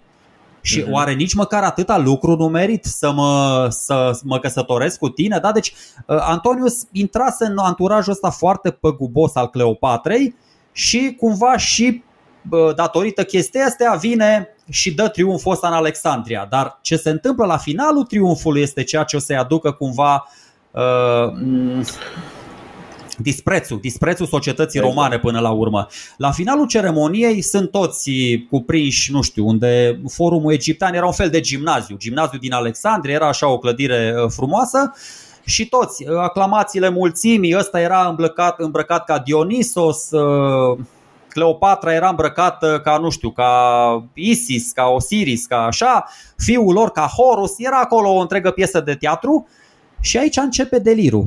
Deci vine Octavia, uh, vine Antoniu și spune așa, bă, ok, o reconfirmă, începe echilibrat, o reconfirmă mai întâi pe Cleopatra ca regina Egiptului și a celorlalte provincii. Și după aia face o chestie incredibilă. Lui Alexandru Soare, ăsta, fiusul, îl numește regele Armeniei, al Mediei mm-hmm. și al Partiei. De parcă Antonius cucerise sau nu știu, nu o să cucerească niciodată romanii media și partea. Deci ca să vedeți la ce nivel ajunsese omul. Pe Cleopatra asta, Selene, o numește, mă rog, urma să primească ea Cirenaica când, când va crește mare, adică peste 20 de ani. Nat, adică toate chestia astea. Dar ceea ce îl deranjează cel mai tare, din punctul meu, așa cred că cel, cel deranjează cel mai tare pe Octavian și de asta cumva va întoarce toată opinia publică împotriva lui Antonius, e că îl numește pe Cezarion, îl proclamă uh, fiul zeului Iulius Cezar. Cezar între timp mhm. fusese zeificat la Roma, deci interesant, fusese zeificat și, uh-huh. și ăștia l-au declarat și, uh, și Cleopatra și Antonius îl declară pe, pe Cezarion unilateral uh, moștenitorul lui, uh, lui Cezar. Deși uh-huh. Cezar era clar, adică bă, testamentul lui era, l-a declarat clar pe, pe Octavian moștenitor. Dar vezi tu, pentru Octavian nu, nu putea să stea foarte liniștit. Bă, era totuși un fiu legitim al uh, dictatorului Cezar și al reginei Egiptului și nu, nu putea să lase lucrurile așa. Treaba asta, într-adevăr, prezintă o problemă foarte interesantă pentru Octavian, dar uh, ce mi se pare cel mai interesant și, uh, și aici e, astea se numesc donațiile de la, de la Alexandria și, într-adevăr, uh, aduc prezintă foarte multe probleme pentru, uh, pentru Roma. În primul rând, pentru că dacă te uiți pe lista respectivă, este surprinzător cât de puțin înseamnă, de fapt, uh, aceste donații. Adică uh, nimic din acele provincii sau acele regiuni nu sunt neapărat uh, uh, posesiuni directe ale Romei. Și uh, ce face în esență uh, Antoniu, Antoniu care să nu uităm, el până la urmă este autoritate mm, uh, la nivel consular în uh, Republica Romană și este un senator roman și el este în primul rând un uh, senator roman și uh, încearcă să nu-i facă pe ceilalți uh, să uite acest lucru. Uh, el practic ce face este că numește niște, uh, chiar dacă sunt fiii lui, îi numește uh, în, la conducerea unor regate client și în, în esență doar le păstrează statutul clientelar. Numai că o bagă și pe Cleopatra în uh, combinație. Dar în esență, nu schimbă absolut nimic. Mm, bă, e un pic o discuție acolo cu Siria, cu Cipru, cu Cirenaica, sunt niște porțiuni micuțe, sunt niște provincii romane, că asta, deci romanii ce, ce se întâmplă? Romanii reproșau că alea sunt pământurile Republicii, nu ale lui. Și Antoniu știi mm-hmm. ce mhm. le spune? Antoniu le spune așa, o chestie foarte tare. Republica Romană va deveni măreață prin dărnicie, nu prin zgârcenie. Adică, adică bă, hai să, hai să dăm pământurile Republicii tuturor care vor. Adică că doar așa vom ajunge noi măreți. Ce mi se pare este, ce mi se pare interesant este că în urma acestor donații, dacă e să considerăm ca și cum aceste donații uh, fac toate aceste regiuni să fie de fapt o parte, să zicem, de facto din, din Egipt, felul în care Antonius își păstrează promisiunile față de Irod pentru că Iudeea în momentul ăsta este înconjurată din trei părți de practic dominionul Egiptului, dacă este să, uh, să-l considerăm așa, și uh, cu toate insistențele Cleopatrei, refuză să îl uh, debarce pe Irod din, uh, din funcție. Irod rămâne acolo, rămâne cuiul pe pelea. Începe, să-și, începe să-și merite asta Cleopatrei. Începe să-și merite numele de cel mare, Irod, o să vedem. Da, da, bine, asta despre Irod cred că o să vorbim în, într-un alt podcast, o să vorbim mai puțin, mai puțin acum, pentru că uh, Uh, lucrurile sunt uh, evoluează într-o direcție ceva mai interesantă. Nu există, uh, cum ziceam, nu, nu există o dovadă foarte solidă că Antoniu și Cleopatra au niște ambiții gen să detroneze Roma sau eu, eu. să devină uh, regii lumii sau ceva de genul ăsta. Eu știu ce zici, eu știu ce zici Dorina, dar bă, ok, uh, de ce atunci? Pentru că Antonius nu-i vorba că face donațiile astea din Alexandria, foarte bine să le facă, dar el trimite un act oficial cu donațiile astea super SF din viitor și speră ca Senatul uh, să, să confirme... Să de, de, da, da. Și evident că senatorii n-au făcut chestia asta și atunci, deci acum se produce o, o ruptură uh, destul de pronunțată între cei doi, plus că în anul 33, adică în anul imediat următor, Uh, expiră de iure și, și triumviratul lui. Expiră următorii 5 ani din triumvirat și niciunul dintre cei doi nu mai are chef să-l prelungească. Se vede. Da, lucrurile sunt, uh, sunt iarăși uh, și aici destul de interesante. În 38, uh, Antoniu și, sau în 38 sau în 40, cred că în 38, uh, Antoniu și uh, și Octavian făcuseră o listă de uh, consul pe următorii 8 ani. Și în 34 era rândul lui Antonius să fie consul. Și uh, evident, pentru că lucrurile arătau, ăștia numeau și o mulțime de Uh, de ăștia, de consuli uh, uh, sufecți, adică uh, în caz că moare unul, să vină următorul la, uh, la, la titlu de consul. E plină, e plină perioada asta de sufecți, de consul sufecți treaba asta este făcută în așa fel încât, uh, de fapt, ei să rotească rolul de, uh, de consul și să-l dea pe rând tuturor aliaților lor din uh, Republică, practic să, să dea funcția de consul ca pe un favor personal. Ăsta este motivul pentru care, de exemplu, Antonius, uh, în momentul în care este numit consul, uh, decide să-și dea demisia după 24 de ore. Deci în 34 înainte de Hristos, Antonius vine, e, e numit consul, nu se prezintă la Roma, și uh, nu numai că nu se prezintă la Roma, dar își prezintă demisia după exact 24 de ore. Cumva asta fusese înțelegerea pe care o avusese cu Octavian, pentru că, uh, ok, are funcția de consul, dar Antonius nu are nevoie de funcția de consul pentru că el este parte din uh, înțelegerea triumviratului. Și atunci el își dă demisia și primește funcția de consul următorul pe listă, oricare ar fi următorul pe listă. Uh, așa, în 39 uh, făcuseră lista asta de consuli.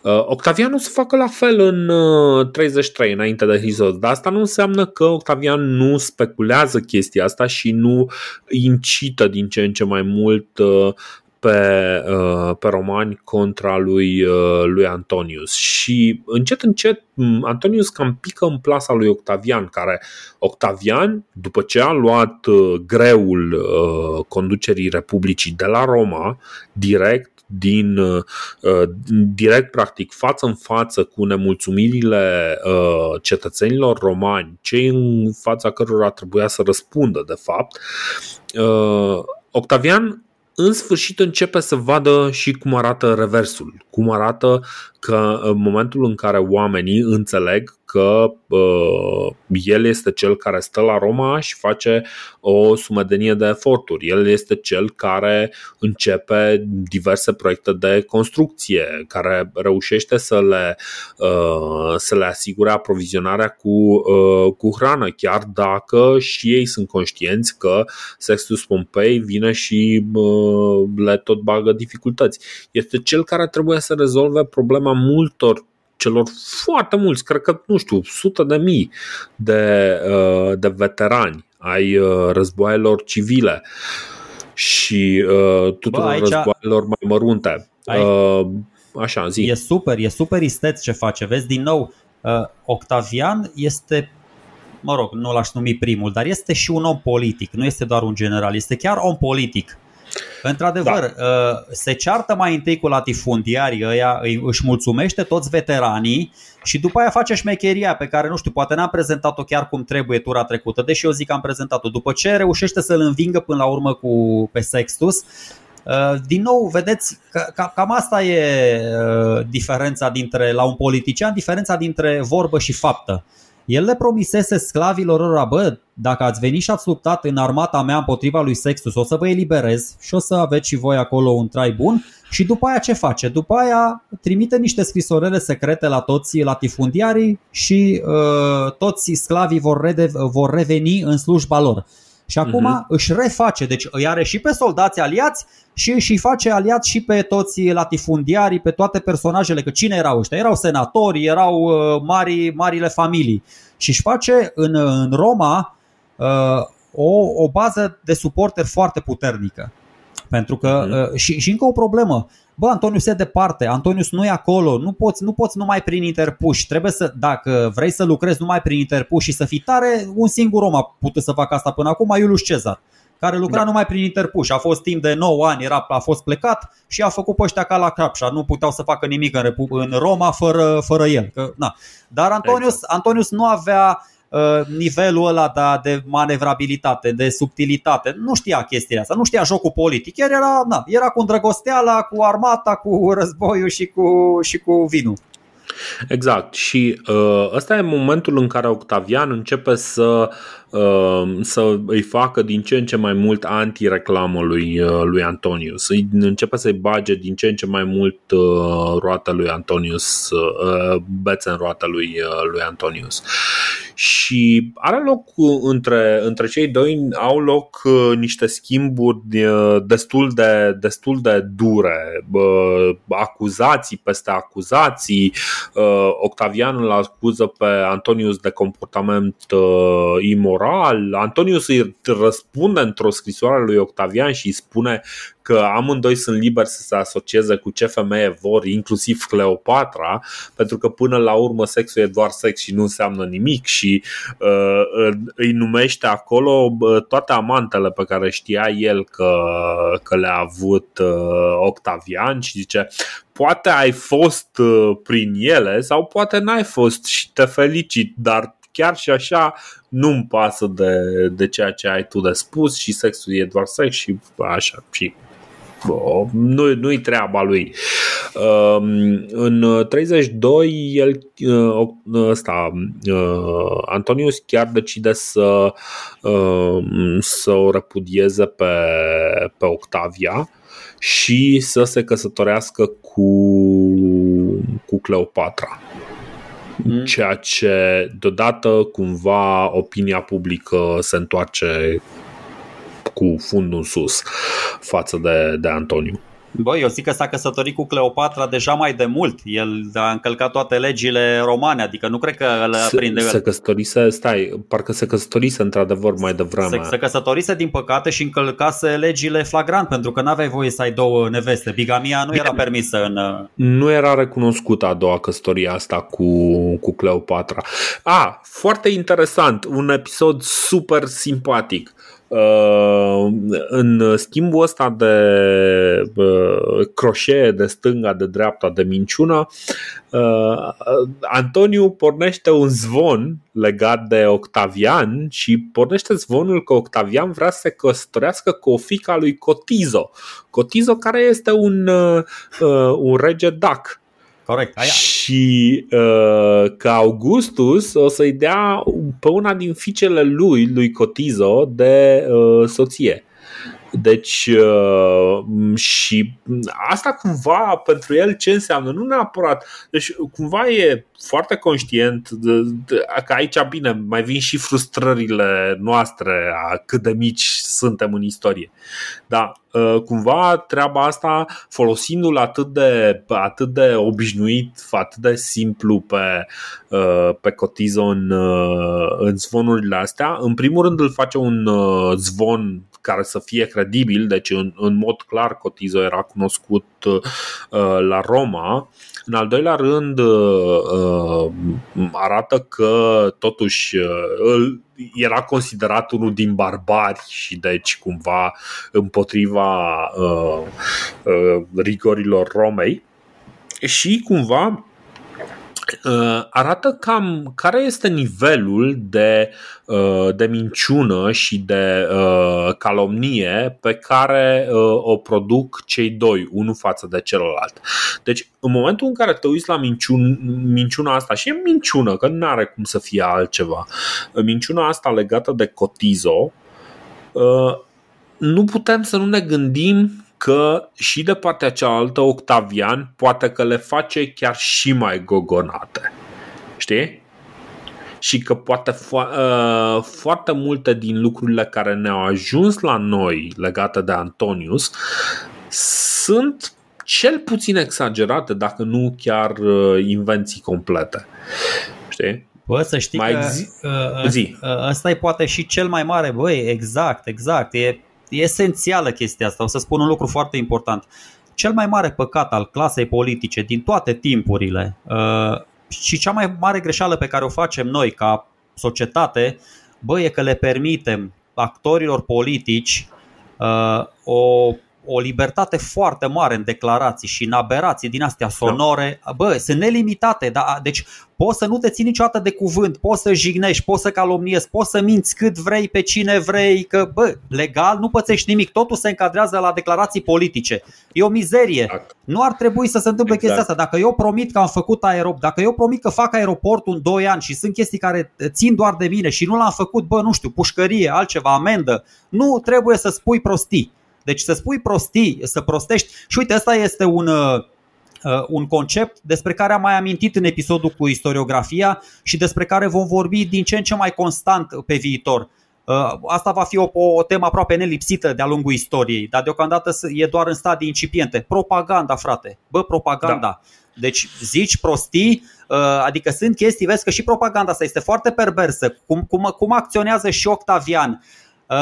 E mai întâi așa pe la colțuri, după aia e de-a dreptul instituționalizată și testează societatea cu niște idei să vadă, bă, prind, uh-huh. nu prind, care este nivelul de acceptare, da? Și pe baza, uh, deci tu vrei niște lucruri doar că societatea nu ți le permite. Ei bine, încerci să arcuiești un pic, uh, să vezi, să testezi suportul societății până când ai câștig de cauză. Și chestia asta se traduce ori prin urcare pe scara ierarhică, ori cu, nu știu, un câștig din ăsta ilicit, ilegal Că na, propaganda nu trebuie să fie neapărat, uh, adică sunt și niveluri mai mici de propagandă, dar asta spun. Da. Exact ce se întâmplă acum între ăștia doi. Uh, mai, mai face, uite, Octavian, din punctul ăsta de vedere, mai face o chestie mizerabilă, dar asta nu are legătură cu societatea, se pare că a prins în societatea romană.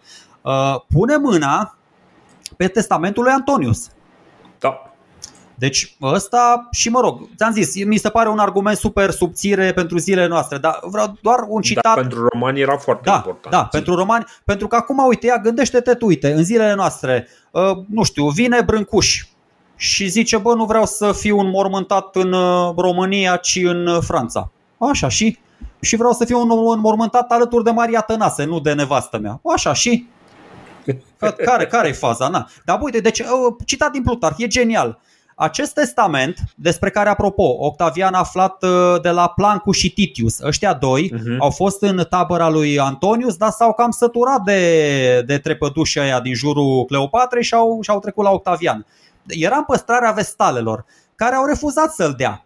Dacă vrei, vino de lea singur, au răspuns ele. Octavian s-a dus și l-a luat. Întâi l-a citit singur și a însemnat părțile ce se puteau critica. Pe urmă a chemat senatul la adunare și l-a citit. Pe foarte mulți a nemulțumit lucrul acesta, că și li se părea ciudat și nedrept atrage la răspundere pe cineva, în viață fiind, pentru cele ce a vrut să se facă după moartea lui. Octavian stăruia și critica mai ales cele orânduite de Antonius pentru înmormântare. Citat în citat. De va fi să mor în Roma, trupul meu să fie cu pompă în for și apoi trimis în Alexandria Cleopatrei. Deci asta, na, asta a fost dorința mm-hmm. lui uh, Antonius, mare șmecherie. Într-adevăr, într-o societate din asta, că noi am spus, bă, super uh, misogină, super xenofobă și super uh, superstițioasă, a prins, a prins în societatea romană chestia asta, da.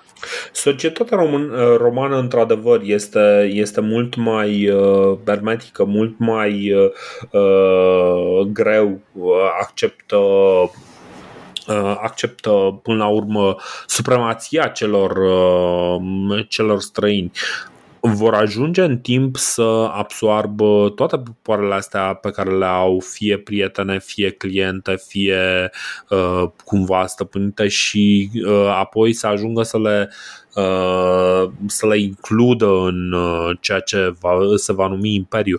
Numai că ei într-adevăr au niște rigori, niște cerințe de la, uh, de la felul în care se comportă un senator roman care, uh, clar, Octavi, uh, ăsta, Antonius nu reușește să le, uh, să le respectă. Bă, ăștia din Roma, aliații lui Octavian, ajung să-i numească pe egipteni și pe Antonius niște sălbatici. Bă, da. Egiptul Egiptul avea vreo 2000 de ani de civilizație în plus față de Roma la momentul respectiv, da, dar ei erau sălbatici, cică. Vreo deci ca 4000, să... vreo 4000. Ok, exact. da, în fine, să zicem cu 700 și ceva, da, ok, da, dacă e să luăm de la ad, ad urbe condica. Deci asta spun, erau mult mai civilizați egiptenii, oricum mai luau-o. A, că da. fastul ăsta, că fastul ăsta contrasta cu, cu societatea asta ca zonă romană, da, de acord, bă, dar asta nu îi face sălbatici sub nicio formă. Uh-huh. Uh, în cele din urmă, cumva, uh, Cleopatra este pictată ca un uh, dușman al Republicii și uh, nu știu, în până la urmă uh, prin, uh, prin diverse fie zvonuri, fie uh, diverse lucruri, în 32 se întâmplă un lucru foarte, foarte ciudat. Neus Domitius Ahenobarbus și Gaius Sosius, care sunt consulii pentru, pentru anul 32, colectează, să zicem așa, o treime din senat, abandonează Roma și se întâlnesc cu Antoniu și Cleopatra în Grecia. Și în momentul ăla senatul nu prea are de ales, Uh, practic cu mișcarea asta, Antoniu și Cleopatra uh, primindu-i, uh, Senatul vede din nou uh, formarea tar- taberelor ca într-un război civil. De data asta uh, au experiență și au un singur om, un singur loc unde să meargă să spună, bă, știi ce, tu ești reprezentantul nostru, fă ce trebuie făcut. Uh, Octavian preia conducerea taberei uh, romane a senatului. Uh, senatul îi ia toate puterile lui Antoniu, îl declară un proscris uh, pentru că Antoniu nu se, nu se poate abține și vine în ajutor Cleopatrei, încearcă să uh, aplaneze conflictul între. Pentru că conflictul este pornit de fapt uh, de senat contra Cleopatrei. Uh, nu mi-e clar de ce, parcă pentru că nu le-a trimis uh, sau n-a vrut să le trimită grâne sau ceva de genul ăsta. Nu, ascultă, ascultă că e foarte tare. Deci istoricii zic că, mă rog, Octavian s-ar fi ferit să, să-l atace în mod direct pe Antoniu și cumva asta credem și noi, da? pentru că uh-huh. ăsta era încă popular la Roma, ai văzut ce s-a întâmplat și a luat o, un sfert, o treime din senat și a plecat. Dar uh, bă, mie mi se, pur, mie mi se par destul de directe acuzele lui, uh, lui Octavian, dacă știi să citești printre da. rânduri. Uite ce spune uh, Plutarc, na, favoritul meu. Uh, în declarația de război al lui Octavian către Cleopatra despre Antonius. Antonius e prăpădit cu totul de farmece și nu mai e stăpân pe sine. De fapt, romanii poartă război cu eunucul Mardios și Poteinos, cu Irada, bărbierița Cleopatrei și Carmios, cădând și au cuvântul hotărător în sfatul războiului. Și după aia îl acuză pe el că e sălbatic, pe egipteni și așa mai departe. Deci, până la urmă, ca să înțelegem, bă, toată propaganda asta lui Octavian se bazează pe faptul că ce, că uh, Cleopatra a făcut niște farmece și a luat mințile lui Antonius, că altceva n-ai de ce să-l acuzi. Ok, i-a dat alea niște provincii, să zicem, da. Și ce să... O să... Dar nici măcar nu erau ale Romei, că aia e problema. O, asta spun, dar bă, asta, asta, uite, din nou, ABC-ul propagandei. Bă, cu cât uh, da. afirmația e mai, cu cât prostia e mai mare, cu atât se vor găsi unii să creadă mai tare în ea. Adică cu cât enormitățile pe care le spui despre celălalt. Că asta, bă, deci, uh, apropiații lui Octavian ziceau că statuile lui Antoniu s-au început să transpire. Deci, une, une, une, erau, une erau trăznite, erau trăznite, iar ăsta era semn rău că de la zeul lui protector de la Dionisos. Erau rândunici, erau rândunici pe nava lui Cleo, pe nava Cleopatrei, au venit alte rândunici și și-au făcut acolo cuib, iar superstiții peste superstiții super idiote. Uh, și, și toate chestiile astea erau luate de bune, adică na, da. poporul roman zicea, bă, clar, da, astea trei superstiții, clar, Antonius este dușmanul este poporului, rău. să da, este rău. Um, Senatul îi acordă lui, uh, lui Octavian un mandat pentru a rezolva această problemă uh, până la capăt și Octavian stă un pic, strânge undeva la vreo 200 de mii de oameni ceva de genul ăsta, 200 de mii de, de oameni pe care să, să îi pună contra lui, uh, lui Antoniu. Dar uh, nici Antoniu nu e mai prejos și el strânge undeva la vreo 200 de mii de oameni și uh, își pregătește și se decide asupra locului unde se vor desfășura aceste uh, aceste operațiuni și anume în Grecia, pentru că ăsta este locul unde să pui 200.000 de oameni pe terenul ăla stâncos și unde nu poți să, nu poți să mergi decât 3 trei unul lângă altul. Bine, nu erau. Îți dar... dai seama că n-aveau cum să fie atâtea trupe, dar am înțeles. Sursele antice Evident, sunt foarte generoase. Ideea cam asta este. Uh, dar uh, războiul ăsta mai are o componentă. În primul rând, în momentul în care ajunge Octavian în, uh, în Grecia, Uh, încep și Antoniu și Octavian uh, să facă diverse manevre, să se miște dintr-o, dintr-un oraș în altul, să-și facă provizii, să, să se pregătească practic să repete toată povestea pe care au făcut-să și bă, Iulius Cezar și bă, liberatorii și toată lumea care uh, a pus mâna pe armată Bă. pe vremea asta de finala Republicii. Dorine, din nou, Uh, greșeală de manual. Ce caută Octavian în Grecia? Cum a ajuns? Bă, Macedonia e provincia ta. Antoniu și Cleopatra erau acolo, deci ei chiar stăteau da. în Grecia de o vreme. Bă, n-ai voie, n-ai voie să-ți debarce ăla ție în Epir, unde debarcă Octavian cu o căruță de trupe și de nave și să îți mai și blocheze navele. Deci e, e o tâmpenie, îți spun. Abordarea, da. nici măcar, adică putem să vorbim normal despre bătălia de la Actium, dar uh, mă rog, povestești tu bătălia, dar eu da, aș... Da. Hai, hai, hai să vedem ce se întâmplă. Deci, da.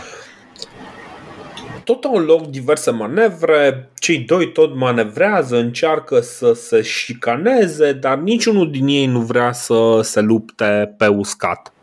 Pentru că se uită și ei, bă, avem 200.000 de oameni, ei au 200.000 de oameni, aici toată forța mea armată, acolo e toată forța lui armată. Bă, parcă nu vrei să riști, știi? Parcă nu, e, e un pic incomod. În schimb, uh, pe mare, lucrurile stau un pic altfel. Aici, uh, romanii sunt mai puțin decât egiptenii. Teoretic, uh, adică Cleopatra Uh, bagă foarte mulți bani într-o flotă vastă, nu știu, de două sau de trei ori mai mare decât uh, flota romană. Și uh, pentru un motiv care mie îmi scapă, Antoniu decide că este o idee mult mai bună să se folosească de supremația asta pe mare. Practic, în momentul în care îi distruge uh, flota lui Octavian, după aceea are practic cale liberă să îl înconjoare, să îl înfometeze și uh, decide să-l atace pe uh, Octavian la Actium. Uh, Octavian uh, își păstrează acum, cum să zic, cred că despre bătălia de la Actium uh, se poate vorbi un podcast întreg și noi nu o să facem lucrul ăsta. Are loc o înfruntare navală și condițiile sunt foarte speciale. Uh, trebuie să vorbim despre geografia portului din Actium, uh, despre golful din Actium și felul în care se mișcă curenții, cum bat vânturile, cum își pregătește agripa nave deja este, mi se pare foarte mult. Ce este însă lucrul pe care uh, Octavian mai mult decât orice nu îl ia în considerare. Primul este că Agripa este cel care a reușit să, uh, să-l bată pe Sextus Pompei pe mare și și-a câștigat renumele de amiral, primul din. Uh, dacă ții bine minte, Agripa este primul amiral din uh, armata romană. Bine, nu? da. Nu Parcă așa ceva. Primește un rang așa, așa, special. Da, da, da, da, da, da. Că nu exista până atunci denumirea asta, corect. Dar în al doilea rând, Uh, bine, al doilea rând, faptul că pentru a face chestia asta, Agripa a inventat un mod uh, mult mai inteligent de a aborda bătăliile uh, navale, dar un lucru care îi mai scapă lui Antonius este că unul din generalii lui decide să dezerteze și merge cu planurile de bătaie ale lui Octavian, ale lui Antoniu la Octavian. Și în momentul în care Agripa pune mâna pe, uh, pe planurile de bătaie ale lui uh, Antoniu, practic știe exact ce are de făcut. Bă, chiar, chiar și așa, Dorine, deci, bă, mă uitam puțin la, la ce flotă și-a construit Cleopatra. Bă, ăsta avea niște corăbii super mari, cu 6, cu 7, cu, cu unele și cu 10 niveluri. Deci da. și cu niște turnuri din astea super mari în care băga arcaș, apropo de ce ziceai tu ăștia care trag. Deci dacă ești mm-hmm. asupra celorlalți de pe o, de pe o navă, puteai, nici n-aveai cum să, le, uh, cum să le abordezi pe astea. Că ziceam tu de tura trecută că a reușit, da, și a făcut el uh, Agripa față de Sextus și a făcut niște corăbii mai mari și uh, se ducea și le transborda de, de sus în jos și cumva ataca de la deal la vale. Bă, exact. dar da, aici n-aveai, că uh, cele mai mari, cele mai impunătoare corăbii erau ale Cleopatrei. Deci, îți spun, problema nu a fost aici. Uh, este o, o bătălie, din păcate, fără istoric. Mie, mi-e și rușine să o comentez. Adică a fost un ceremonial de dezertare în masă, dacă mă întreb pe mine la chestia asta. Că, nu știu, n-a avut nicio șansă. Adică strategia lui Antonius, uh, bă, a fost inexistentă. Uite, dacă eu, dacă eu aș fi fost Antonius, în primul rând, n-aveam treabă, nu, nu m-aș fi luptat cu Agripa pe mare. Bă, nu m-aș fi luptat. Nu-mi trebuia marea, nu aveam treabă. Și hai să spun de ce. Păi puteam să fac comerț pe mare, nu știu, cu China, cu parții, cu nu știu, mă duceam și mutam, bă, n-aveam nevoie de Marea Mediterană, mă duceam în Bosfor, știi, zic, mă gândesc pe termen lung. Adică, uh-huh. și în al doilea rând, bă, mă duceam, uh, aș fi ocupat nordul Africii. Aveam Egiptul, Cirenaica era a mea, mă duceam pe acolo prin Cartagina, Numidia, Mauritania, nu știu, făceam o hanibălească dacă mă enervam și invadam Roma prin Alpi, iar. Adică nu serios. Și pe partea asta altă eram deja în Macedonia, bă, mă duceam prin Iliria și îi împingeam pe ăștia alții, în primul rând aveau ce să caute cu debarcarea în, în Grecia. Deci nu știu unde era Antoniu, nu știu ce au făcut ăștia, cum le-a funcționat blocada uh, maritimă, dar a greșit absolut tot. Atitudinea, asta e problema, Dorine. Atitudinea și reacția lui Antorius mi se par uh, Adică ele denotă faptul că nu a fost pregătit niciodată de o luptă adevărată împotriva lui Octavian. Bă, de, de o Cleopatra eu nu mă leg.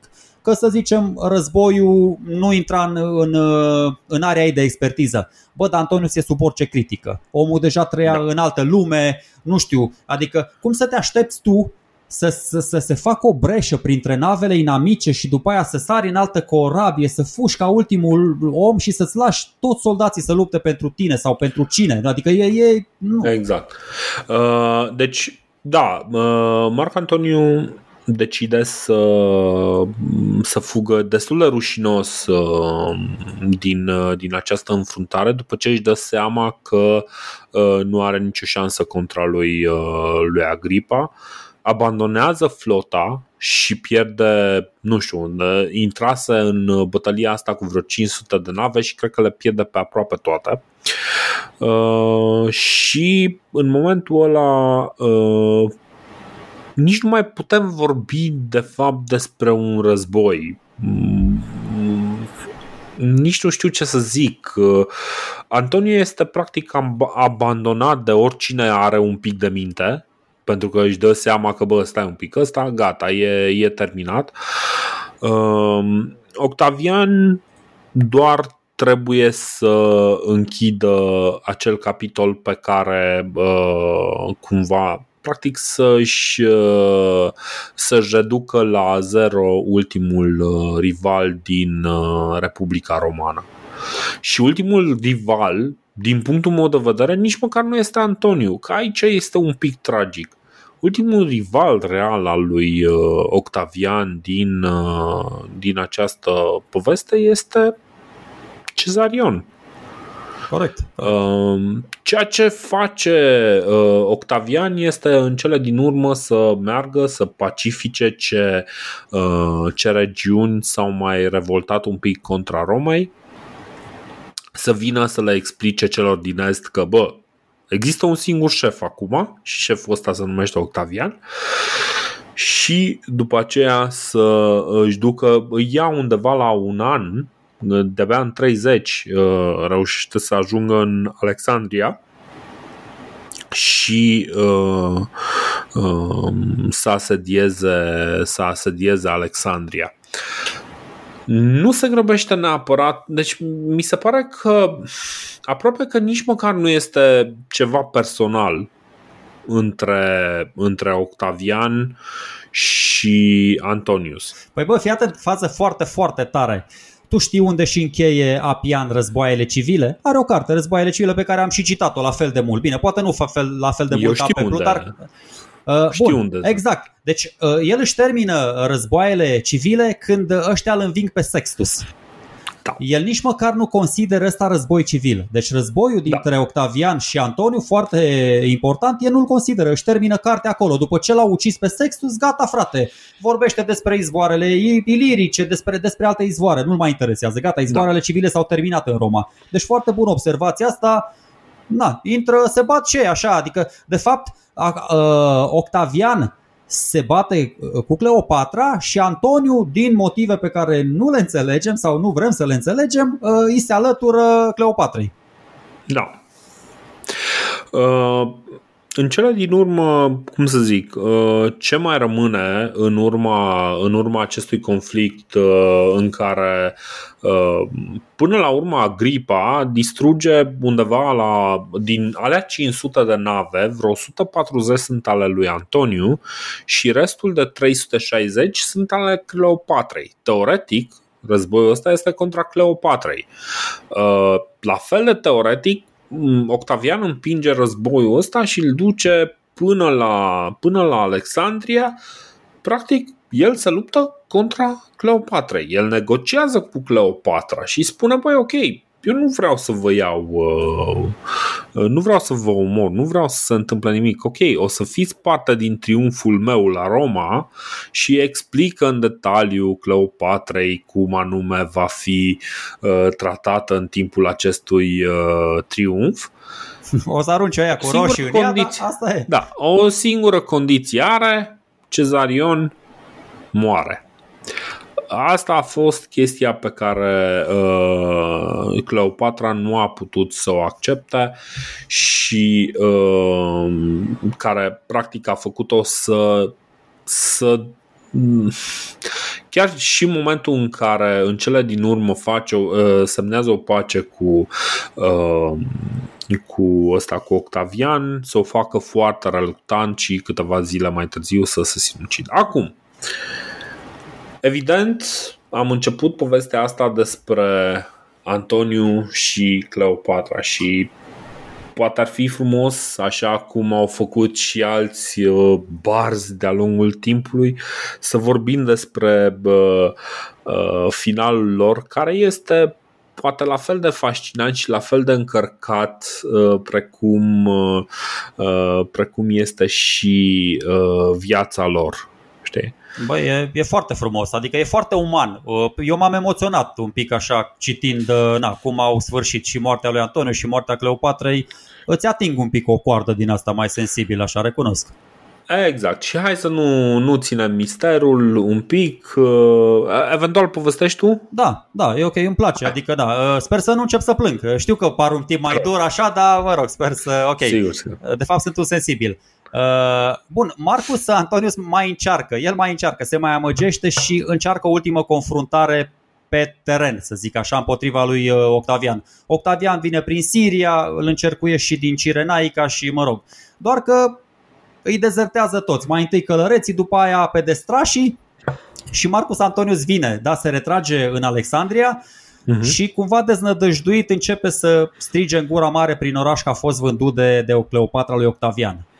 Cu care el uh-huh. zice, bă, am devenit dușman în primă instanță numai și numai din cauza ei. Cleopatra se sperie și se ascunde în mormântul construit special pentru ei doi. Bine, era un mormânt din ăla super gigantic, super somptuos, așa, gen mausoleu. Uh-huh. Și Antonius se pare că, așa, și trimite, îi trimite uh, de știre lui, uh, lui Antonius că a murit. Mă rog, prin mesager, da?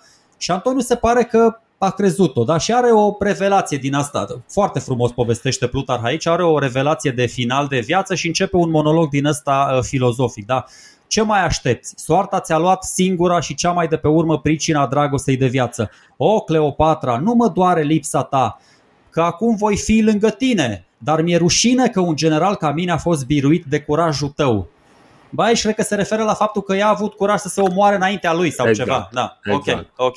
Și după aia urmează asta, o scenă cam ca aia cu moartea lui, lui Cato. Da? Îl, roagă, îl roagă pe un sclav să-l omoare, ăsta refuză, ăsta se înjunghe pe el în loc să-l înjunghe pe Antonius.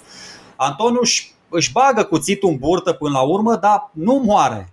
Chiar își revine mm-hmm. după o vreme. Vine un tip, uh, Diomedes, da, un prieten al Cleopatrei și îi spune muribundului că, bă, de fapt, asta mai trăiește. Și Antonius e dus pe mâini până, până la ușa mormântului. Și aici e o, bă, deci e chiar o chestie care te mișcă așa. Cleopatra nu, nu-i deschide.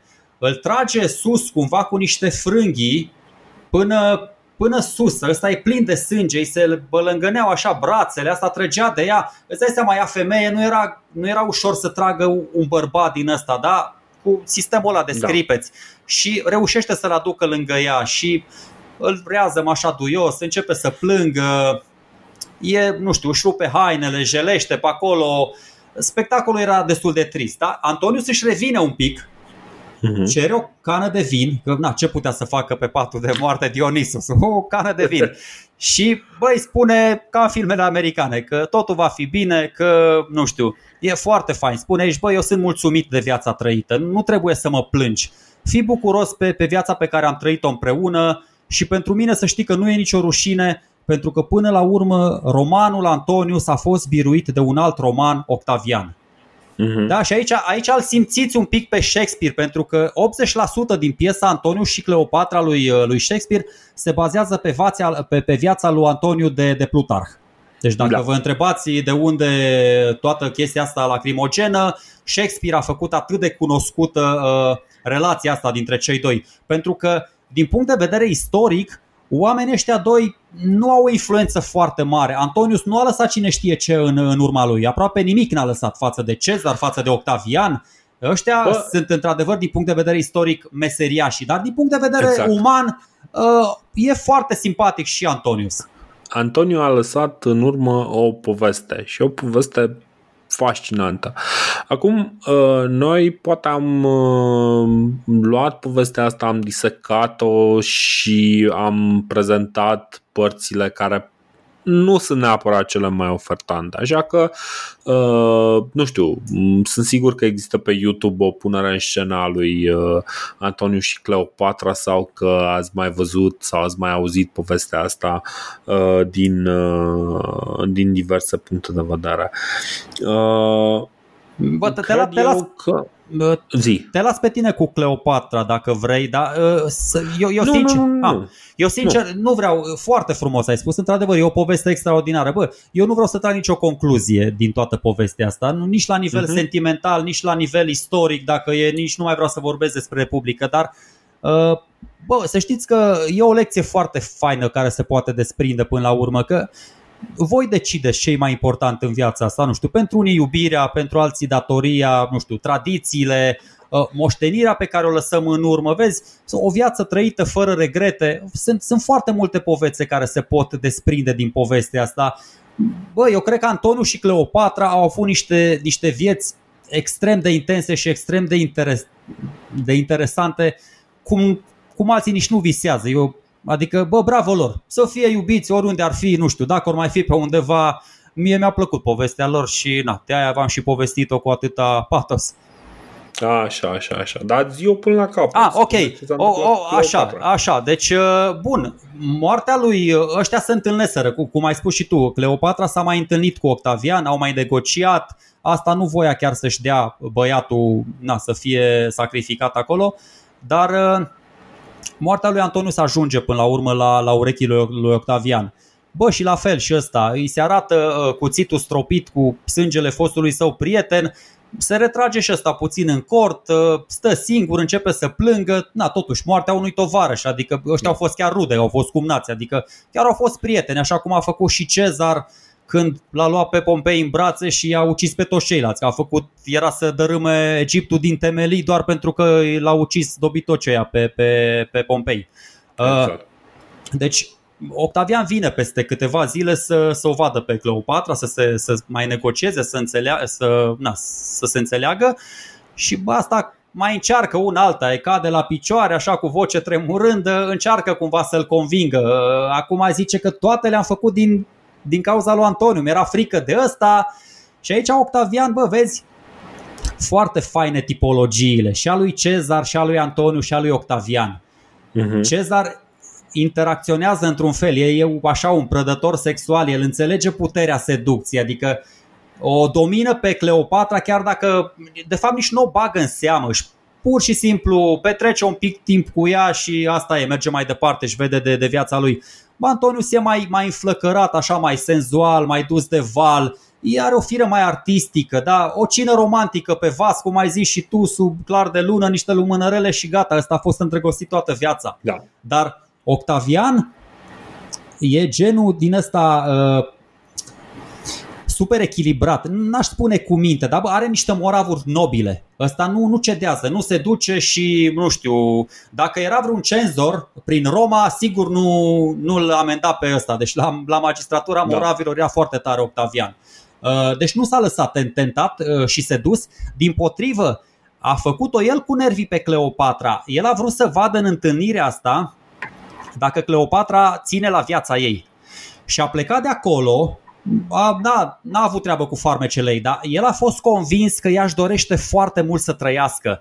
Iar, da. iar pentru asta uh, e dispus să se ofere foarte multe bogății și bani, că până la urmă, bă, și Octavian, da, îi sticlea ochii acolo, dacă na, îi dădeai niște bani, erau buni pentru Republică până la urmă. Da. Doar că n-a fost așa. Cleopatra se retrage, invocă niște scuze, uh, îi zice că nu poate să se întâlnească cu Octavian uh, și tot așa, țineți minte cum a venit ea ascunsă în coș la Cezar?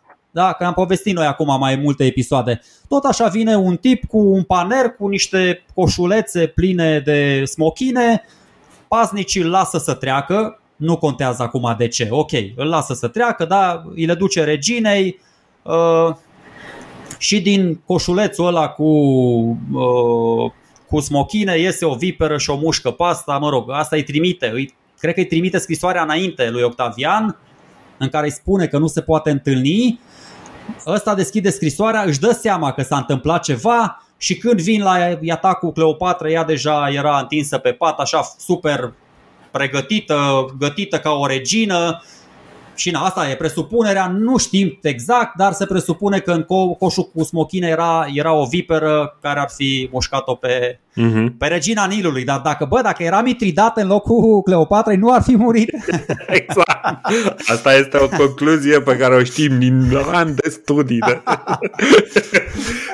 um, hai să uh, punem un pic de patetism asupra uh, tuturor episoadelor pe care le-am făcut în ultima vreme și să zicem că până la urmă uh, episodul trecut l-am intitulat uh, pe, pe pagina podcastului uh, Încet, încet focurile să, schi- să sting sau ceva de genul ăsta. Da, încet da. focurile da. să sting.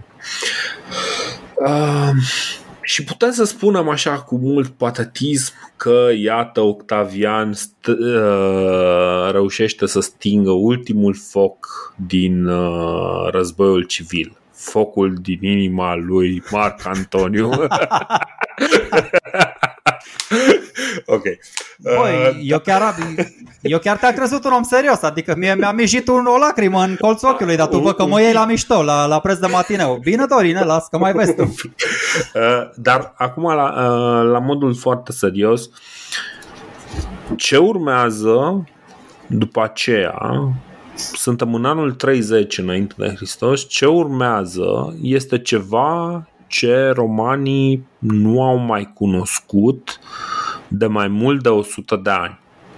Ce urmează pentru romani este liniște. Este ceea ce vor numi mai târziu foarte frumos Pax Romana. Uh, e un pic mai uh, complicat subiectul, dar uh, în episoadele următoare o să vorbim un pic mai mult despre ce se întâmplă la Roma, de ce nu mai putem să vorbim despre o republică, de ce, deci cum ajunge o republică care urăște din toată inima ideea de regalitate să își numească un imperator. Mm. Și o să urmărim ce se întâmplă. Corect. A, toată povestea. Așa, zi. Am un citat foarte bun din Tacitus, care se referă exact la momentul ăsta în care, cum zici și tu, se, se reinstaurează pacea. După bătălia de la Actium a fost spre binele păcii ca toată puterea să ajungă în mâinile unuia singur.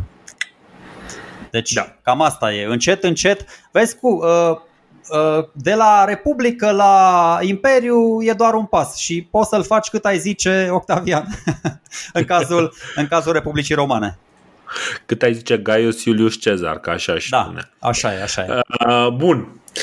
Uh, ne auzim uh, cât de curând și, uh, nu știu, Episodul ăsta mi-aș fi dorit să-l facem de vreo 5-6 ore ca să vă povestim în uh, detaliu fiecare lucru pe care, pe care l-am fi avut de spus.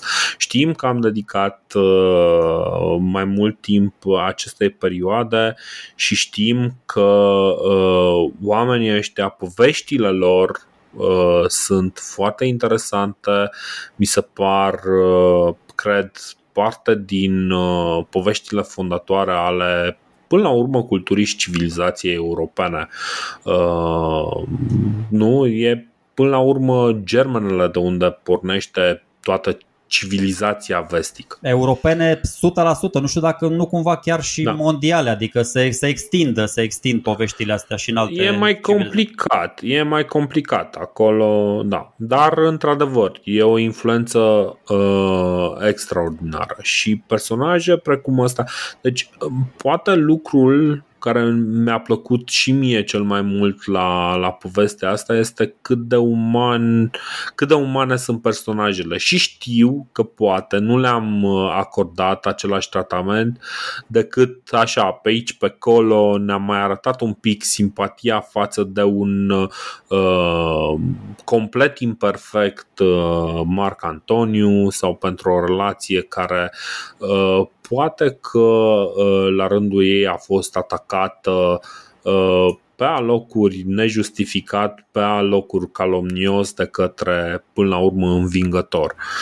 Mm, bă, într-adevăr, și... cred, cred că asta am făcut. Până acum am prezentat destul de, de rigid și instituționalizat relațiile dintre oameni, uitând că ei sunt totuși oameni, adică, na. Dar, da. bă, ne-a ajutat și Antonius. Nu știu, Antonius e și un personaj din ăsta căruia nu i-a fost frică să-și uh, bă, el și când era în Atena și când era în Roma, le spunea tuturor, bă, iubesc pe Cleopatra, care-i problema? Asta e, o iubesc, nu știu, merg până la capătul pământului pentru ea. Ei era și un tip din ăsta care, care ne oferea informațiile astea. Ceilalți erau mai, Uh, nu știu. Mai stoici. Da, da, țineau lucrurile în ei, adică despre Octavian exact. o să vedem, o să vedem cât ce diferență între Octavian și, și Antonius, de exemplu, la nivelul ăsta. Dar, dar da, o foarte, o foarte frumoasă poveste. Uh, și ce să zic, bă, mai citiți, mai citiți pentru că pe perioada asta este acoperită de foarte, foarte mulți uh, istorici foarte mulți istorici. Exact, exact. Uh, povestea asta uh, mi se pare într-adevăr fascinantă și uh, sunt sigur că nu am acoperit-o perfect, dar sper că v-am dat măcar bazele alea mai un pic mai cinice, mai rigide uh, pentru a pune peste ea fix povestea asta atât de umană și atât de uh, de diferită, știi? Deci practic noi uh, vă lăsăm să descoperiți voi cercul din pătratul pe care l-am desenat. Bă, acum cum să zic că Uh. dacă tot, că îmi vin tot felul de idei. Pe, Cleo, Așa. pe Cleopatra, nu știu, p- puteți să o priviți ca pe o exponentă a mișcării feministe sau antifeministe, dacă vreți. Poate fi privită în o mie de, de feluri. Sau uite, cum zicea ăsta, uh, poți, să, poți să o privești așa cu, cu ură și misoginism. Da? Biblia ne povestește de Samson cum că muierea când dormea tăindu-i părul i-a luat toată puterea. Adică să zici, să dai vina pe Cleopatra, pe, pe Cleopatra pentru eșecul lui Antonius. Uh, Puteți să, să priviți povest, povestea asta din foarte multe puncte de vedere. De fapt, dintr-un orizont întreg de vedere, ca să, aveți, să vedeți mai mult în același timp. Băi, orice, la orice concluzie ar putea să ajungă oricine, un lucru nu poate să îi se ia lui Antoniu și anume exact ceea ce a spus el la sfârșit. Bă, am trăit din plin sau cum, uh, cum spunea și ăsta, am fost un trăitor inimitabil. De acord. Și în cinstea acestui trăitor uh, inimitabil, vă salutăm și ne auzim cât de curând în următorul episod. Ciao! Ave Antonius.